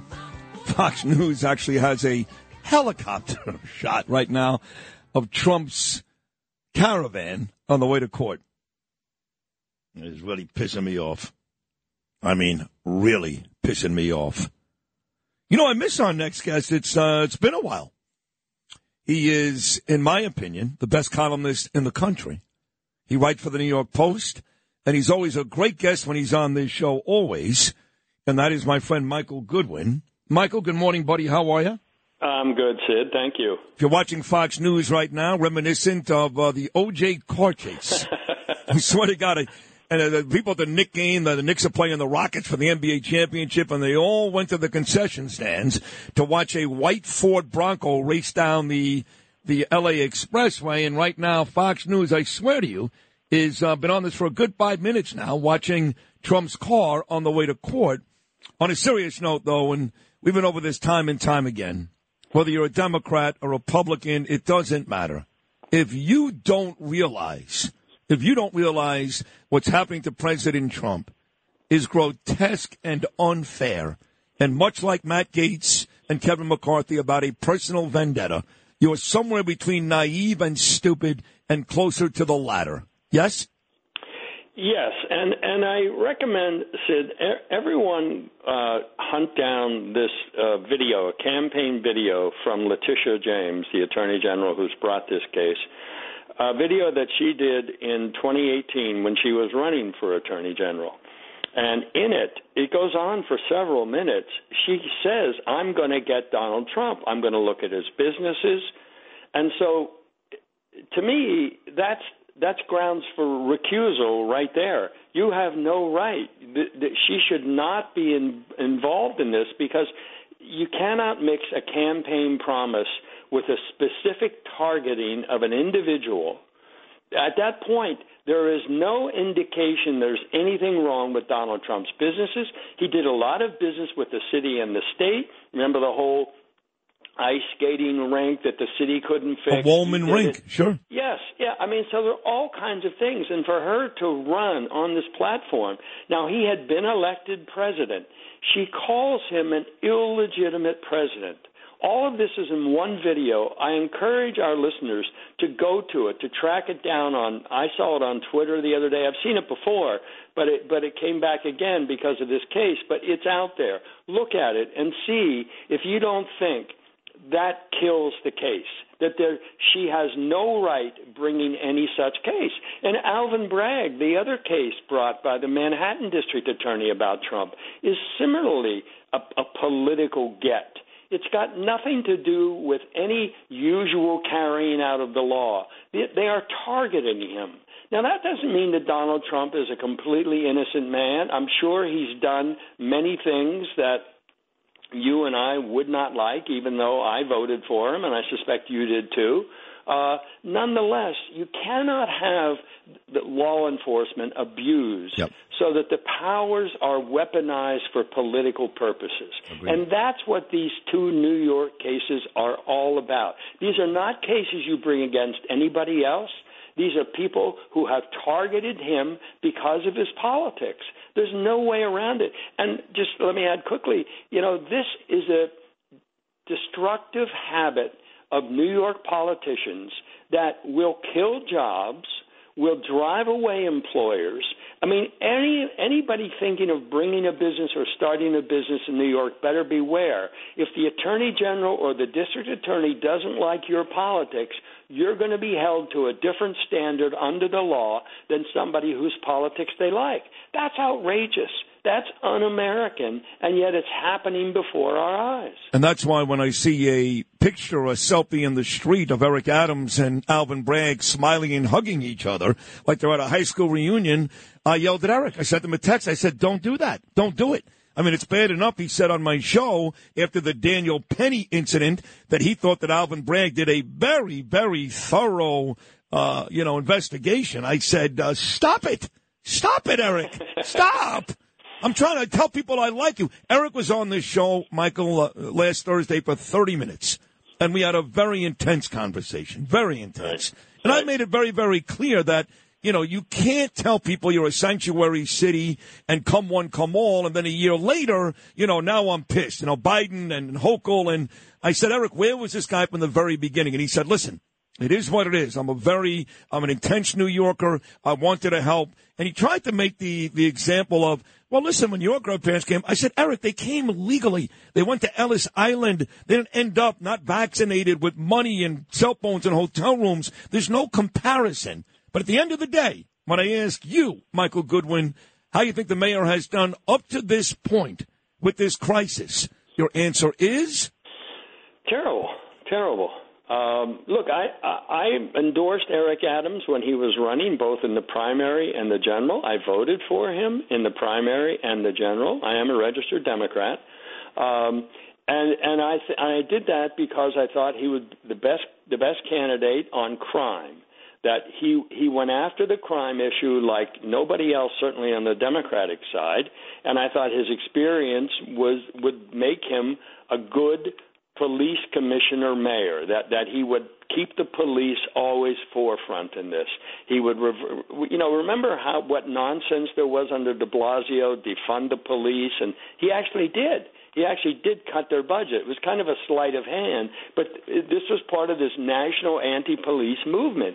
And Eric Adams, to his credit, reversed that when the, within the Democratic primary. He was the only one in that primary whom you could say that about. But I think when you talk about this issue, and there are others too, the schools are a disaster. The school system is collapsing. Uh, people are kids are not going to school. Forty percent of kids are chronically absent. They're not going to school, and many of those who do are smoking weed before class. I mean, this is insane. This whole legalization of marijuana, the way it's been rolled out, at least. Uh, but on this migrant issue, uh, I, I'm with you 100%, Sid. Go back to July of 22 when Eric Adams first says there are roughly 2,800, I believe, in the city shelters.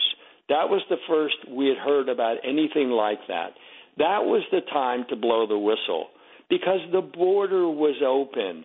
It was if you got 2,800 in in you know at that point, what was it going to be in three months? What was it going to be in six months? You had to look forward. You had to look at the facts and say, they're going to keep coming. What's going to stop them? And then, of course, the governor of Texas trying to make the point that Texas could not stand this, that he wanted the Democrats who run the northern cities, Washington, Chicago, New York, to get on his side and to complain to the president the border had to be closed. Instead, Adams fought the governor of Texas, called him a racist, you know, played the race card as he too often does. And he's continued to this day to be unclear. So on one hand, he'll say we can't take any more, and then he'll say let's treat them better. Let's give them free legal services, as he and uh, Governor Hochul said yesterday. Thirty-eight million dollars more, which is you know kind of a, a, a chip on a bonfire of burning the cash that they're going through. but it's just all these decisions are welcoming them the, the, you know, as you said, sanctuary city, uh, all all of this. You know, it's just now that he's really fighting the obligation to shelter. What took him so long on that? So I feel like he's been behind the curve every step Yeah. of the way, Yep, true. and and the problem keeps growing. I mean, when is he going to get in front of it? When is he going to say to Joe Biden, when's he going to lead a march that says shut the border? And if if the black mayor of New York City were to come out and really run a campaign saying close the border, close the border, we have to we have to sort this thing out. We have to figure out who is eligible to stay and who is not, and who is just gaming the system, which is what the asylum claim has become. It's, it's a way of gaming the system. If the mayor of New York did that, Joe Biden would have no option except to begin to change the policy. But Eric Adams hasn't done that. He doesn't know how to use the power he has. I'm I, I'm sorry to say. He could have he could have gotten more on the criminal justice front from Governor Hochul when she was running for reelection. She needed his endorsement. He gave it away for nothing, just as she gave away a pay raise to the legislature for nothing. Neither one of them really know how to use, to leverage the power they have for the good of New York. So you have this one-party system, which I refer to in my column today as uh, political inbreeding. Yeah. It, it's, it's, it's why people don't marry their cousins and have children, right?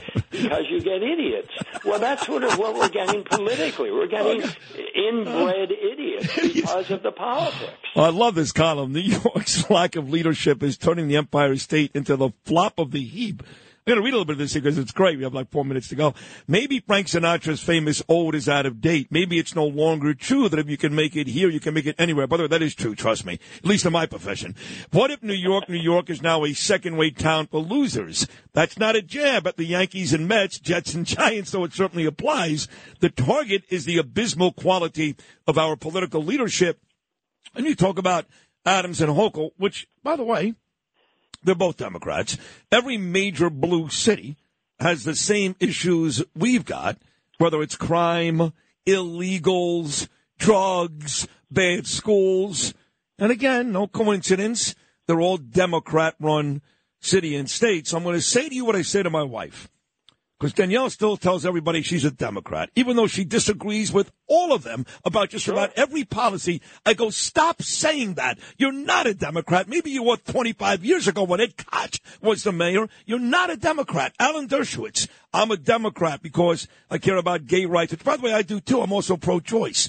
When are you going to stop saying, Michael Goodwin, you're a registered Democrat, and come to the light side? Leave that dark side. Come with me, Michael, please. well, listen, I I vote like an independent, and I have for a very long time. But take, for example, the mayoral primary, right? That's one of the reasons I remain a Democrat. I'm also pro-choice, although I believe there should be limits. Me too. Um, but but the you know I was able to vote for Eric Adams in the Democratic primary because I'm a registered member of the party, and because the primary is so important in a one-party town. That's that's the main reason I keep it that way. Although I, it doesn't it doesn't dictate that I'm always going to vote for the Democratic candidate. Uh, far from it. I, I, as I say, I vote like an independent. I like that that feeling that I'm free. I'm a free agent, right? You've got Yeah. to win my vote, Right, Uh, right. While at the same time keeping my eligibility for the primary, which is so important in so many No, ways. that's fair. That's fair. And you even admitted you voted for Trump. So clearly you don't vote just down the D line. Well, I got to tell you, it's great to have you back. I missed you the last couple of weeks. I find you to be a fascinating guest. You're a great writer. You're brilliant on the radio. Again, the column is New York's lack of leadership is turning the Empire State into the flop of the heap. It's a must read. As always, Michael Goodwin, great job. Thank you so much. My pleasure, Sid. Thank you. You be well, okay? Take care. Michael Goodwin, New York Post. We're going to talk to the head of the DEA. Now, it's not the Drug Enforcement Agency. It's the Detectives Endowment Agency. This guy is in charge of about 15,000 cops, I believe. It's, uh, maybe, maybe lower, I don't know. But he's uh, one of my favorite people. We're going to talk to Paul DiGiacomo. We've got a big event at Russo's on the Bay in Howard Beach later on last night. Paul DiGiacomo will join us coming up next on Sid and Friends in the morning.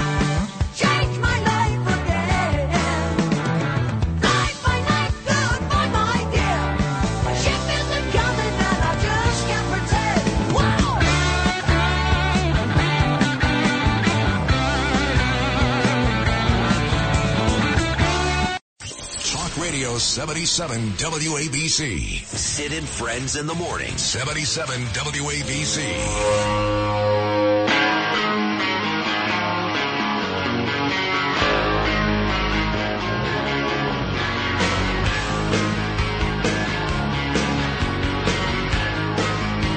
yeah.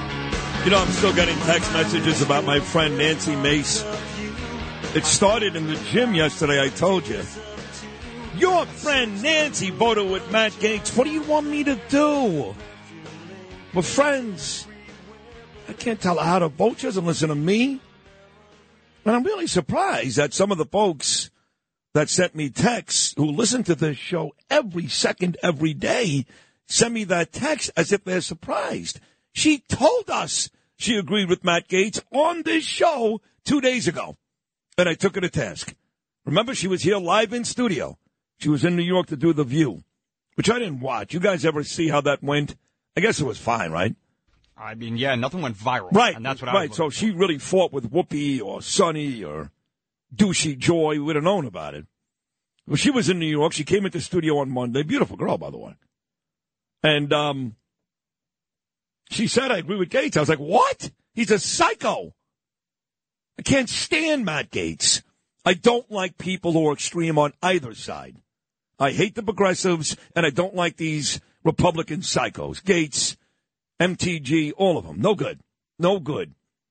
Just like everything else in life, there's got to be middle ground. And that's what Kevin McCarthy tried to do, and he got burned for it, for being actually sane. So these are the eight names of the folks that uh, voted um, to get McCarthy out. These traitors, as Newt Gingrich called them earlier, and he's right, the eight traitors.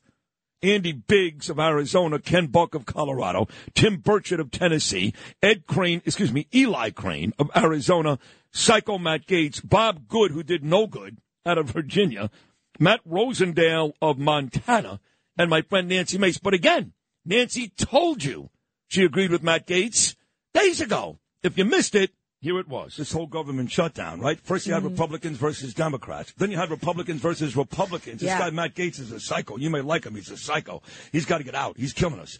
Uh, you know, you got to stop at some point. At The some Matt point Gaetz is stop. right on this. I have to tell you, Oh, there is God, there is no. no. You yes. can't have the government No. shut down, Nancy. I don't want a government shutdown, but we have a law on the books from 1974, the Budget Impact and Control Act, that says Congress is supposed to have a budget. Congress is supposed to have 12 spending bills every year put out by October 1st, but Congress doesn't follow the law. So how can we ask our fellow Americans to follow the law when Congress will not follow its own laws? I just want us to follow the law. That's what he wants.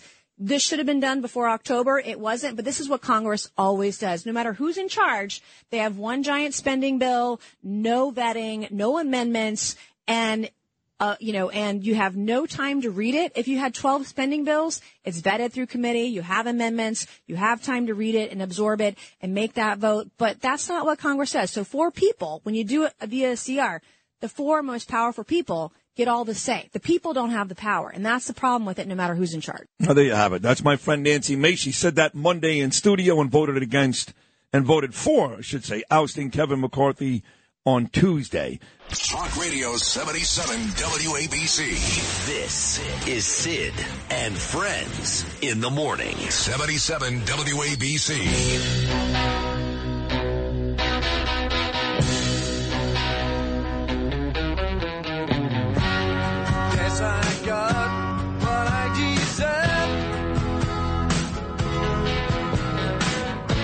77 WABC listeners, join us on October the 20th at 77 WABC and Ramsey Mazda back the blue. Special programming all day. To all police officers everywhere, we thank you for your honor and dedication as you protect and serve. Download the 77 WABC app and listen all day. That comes up October the 20th, and nobody loves the cops more than me, and the cops don't love anybody more than me. Well, John and Margot and me, the three of us. And I became very friendly with my next guest. He's the he's the head of the DEA, the Detective Endowments Agency. He's a super guy. I used to um was staying in that uh, building in Battery Park all those months while they were fixing my house in Queens. And there were all these uh, you know uh, ceremonies down there. That's where the the police memorial is, and not too far from the 9/11 Memorial Museum. And I would see Paul DiGiacomo all the time, and well, I just love him. And uh, he invited me and Danielle, which I'm very honored, to be at a huge event at one of my favorite places, not far from my home, Russo's on the Bay in Howard Beach tonight. My buddy Frankie Russo, and he's here to talk about it. Here's Paul DiGiacomo. Paul, good morning, buddy. How are you? Good morning, Sid. How are you? Thank you for everything. How are you doing today? I'm doing great, and thank you for everything. Thank you for protecting us and all the great work that you do with all those fine detectives. So I have to be honest. I know that you invited me to this months ago, and I was honored and humbled and said yes right away. But I'm not even sure exactly what tonight is all about. So what, what exactly are we? Because there was another event, you know, not far from me in, in my neighborhood, and uh, Tom Sullivan, for example, my dear friend, he. He's run a couple of times. He's going to run again. Mike Sullivan's brother. He's going to speak tonight. sure. Dov Hikind, Paul King. And I turned those guys down for this. So what exactly are we doing tonight? Well, tonight is our annual awards dinner, and we'll be uh, recognizing 13 detectives and uh, one sergeant who were all catastrophically injured in the line of duty, and many of them are confined to wheelchairs. Um, so uh, they're uh, forgotten heroes, and we're going to make sure that they're not forgotten tonight. Uh, and we, we truly uh, honored to honor them at this magnificent event tonight. Oh my God! I, I guess I guess you had told me that before. I didn't realize. Uh, you know what? Uh, it's ironic too that today happens to be Tunnel to Towers Wednesday, and we talk about the catastrophic injuries to our veterans. You know, Paul and mortgage-free homes, and uh, you know the easy homes they built for these guys. And I guess this is uh, kind of the same thing. You guys helping out one of your own, right? Absolutely. Uh, like I said, many of these detectives uh, were shot or uh, injured in the line of duty, and uh, they are confined to wheelchairs. And many others are catastrophically injured, and uh, they uh, will all be there tonight uh, to be honored by the DEA. And we look forward to uh, seeing them all because they are true heroes. Oh my God! Now I'm even happier. I'm coming. Uh, thank you for giving me that information, Paul. Paul, how, how many men do you oversee in your group? If you had to guess. Right now, we have 5,400 active detectives and about 13,000 retired members and their families. You know, I had the police commissioner on, Eddie Caban, yesterday. We were celebrating Hispanic Heritage Day, and I've become friendly with Eddie. And, um, you know, people get mad at me. You know, I'm friends with the mayor, I'm friends with the. I don't care. Um, look, at the end of the day, I'm rooting for him because I need this city to be safe. So whether he's doing a good job now or not a good job, it doesn't matter. It's very early, obviously, in his stay. But they go, but Sid, you don't get it. It doesn't matter. He's got no chance to be good. Look at Keechant Sewell. She was special. She was special, but Adams and Banks ruined her. And no matter what Caban wants to do, he will pro- uh, fall prey, I should say, to the same finish. Is that fair, or unfair? How do you feel about that? Well, I, I feel that uh, you know, given the current laws that were enacted up in Albany, and with this current city council, it's going to be very difficult to get a, a handle on crime. Uh, while these bail reform uh, laws are enacted, and some of the other laws that uh, tie the hands of the police that have been enacted by the city council, it's going to be very, very difficult. And the district attorney's not prosecuting cases. It's difficult to get a handle on crime. You know, Eddie will, of course, talk about morale. And good, it's good. Of course, he's going to say that. He's the head of these guys. You know, he's a commissioner. And Eric will say the same thing. But I hear from way too many cops. Anecdotal. I don't speak to every cop, but they like me. I see them on the street. And they don't tell me morale is very good. You- You're you're, you're looking at 5,500 detectives in this city. You, you you deal with these guys on a personal level every day. I'm not getting the feeling morale is all that good. Is it? Well, I know I don't think so, and the reason being that uh, you know the physical and uh, verbal abuse uh, that these cops and detectives take on a regular basis out in the street uh, is is just ridiculous, and uh, the uh, the abuse that they're taking should not be tolerated, and it's, no other profession has to put up with the verbal and physical abuse that the uh, members of the NYPD are putting up with now, and uh, not to mention you'll also have a tremendous amount of oversight uh, looking to hurt you on a regular basis. One being CCRB, the Civilian Complaint Review Board. Uh, you know, it's an inept organization. Uh, they don't know how to do proper investigations. They uh, they bring charges against our members uh, for no good reason, and uh, not none of them have walked in our shoes. So I think that's you know what's really uh, bringing down the morale in the NYPD right now because uh, a lot of our elected officials don't have our backs and all they do is sit back and try and create laws to tie the hands of the police.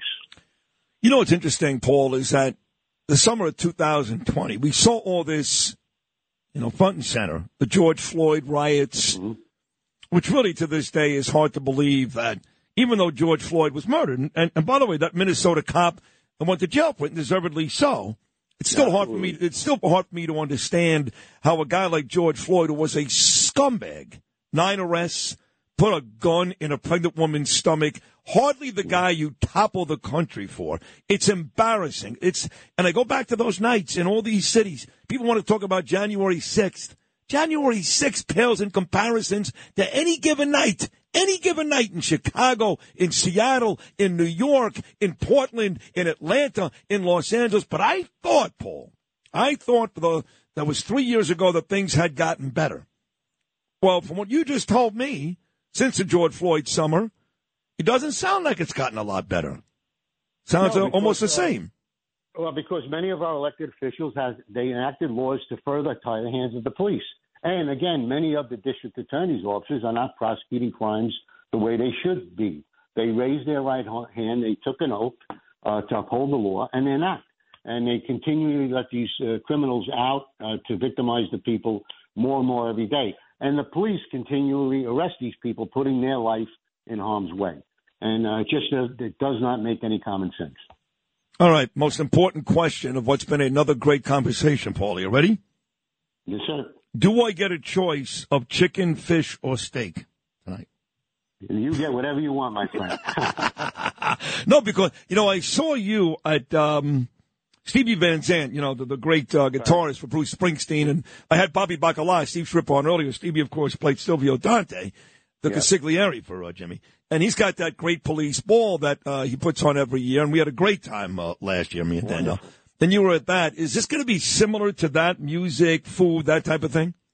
Absolutely, it's a similar event, and it's, you know, I think you'll be very impressed. And uh, I know that the uh, the people that are attending to tonight are very excited that you'll be there with your wife. Oh, that's that's really nice, actually. Thank you. I don't know if I deserve that, but but I'm I'm more than proud to be there. I'm proud to be your friend, Paul DiGiacomo. You're a good man. You stand for what's right. I know your detectives love you. I love you too, and I am very excited about being there tonight. So I'll see you later, buddy. Thank you so much. Thank you, my friend. Have a great day. You too. Paul DiGiacomo, the head of the DEA, Detectives Endowment Agency. We're going to come back and wrap things up on another great edition of Sid and Friends in the morning. Coming back.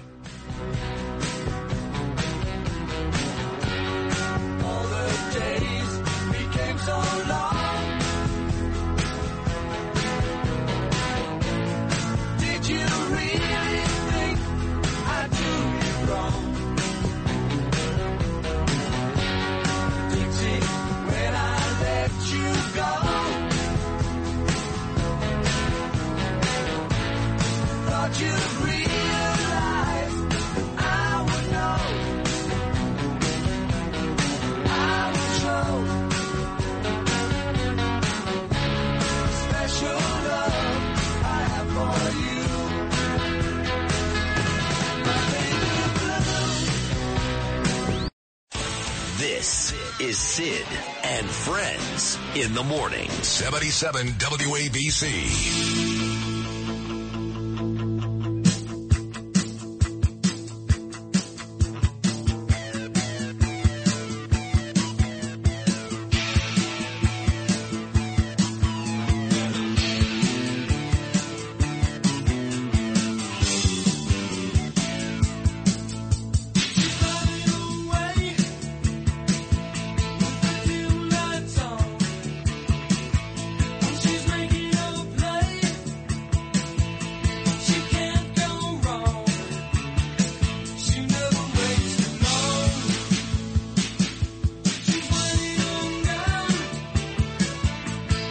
Classic cars for you right here. Love this group. Great song. Louis, great job. Louis, great job all day today. You're, you're a genius.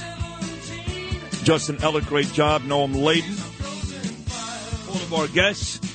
Terrific show. We'll do it again tomorrow. Tomorrow I'm going to be hosting for six hours, six to noon, so it's a long day for me. It's fine. You, you don't, not smiling. go. You're No, not I'm not. Okay. No, no, no. Okay. God. It's going to be great. It'll be great because I'm great and you guys are great and we'll, we'll, we all, we're always great, but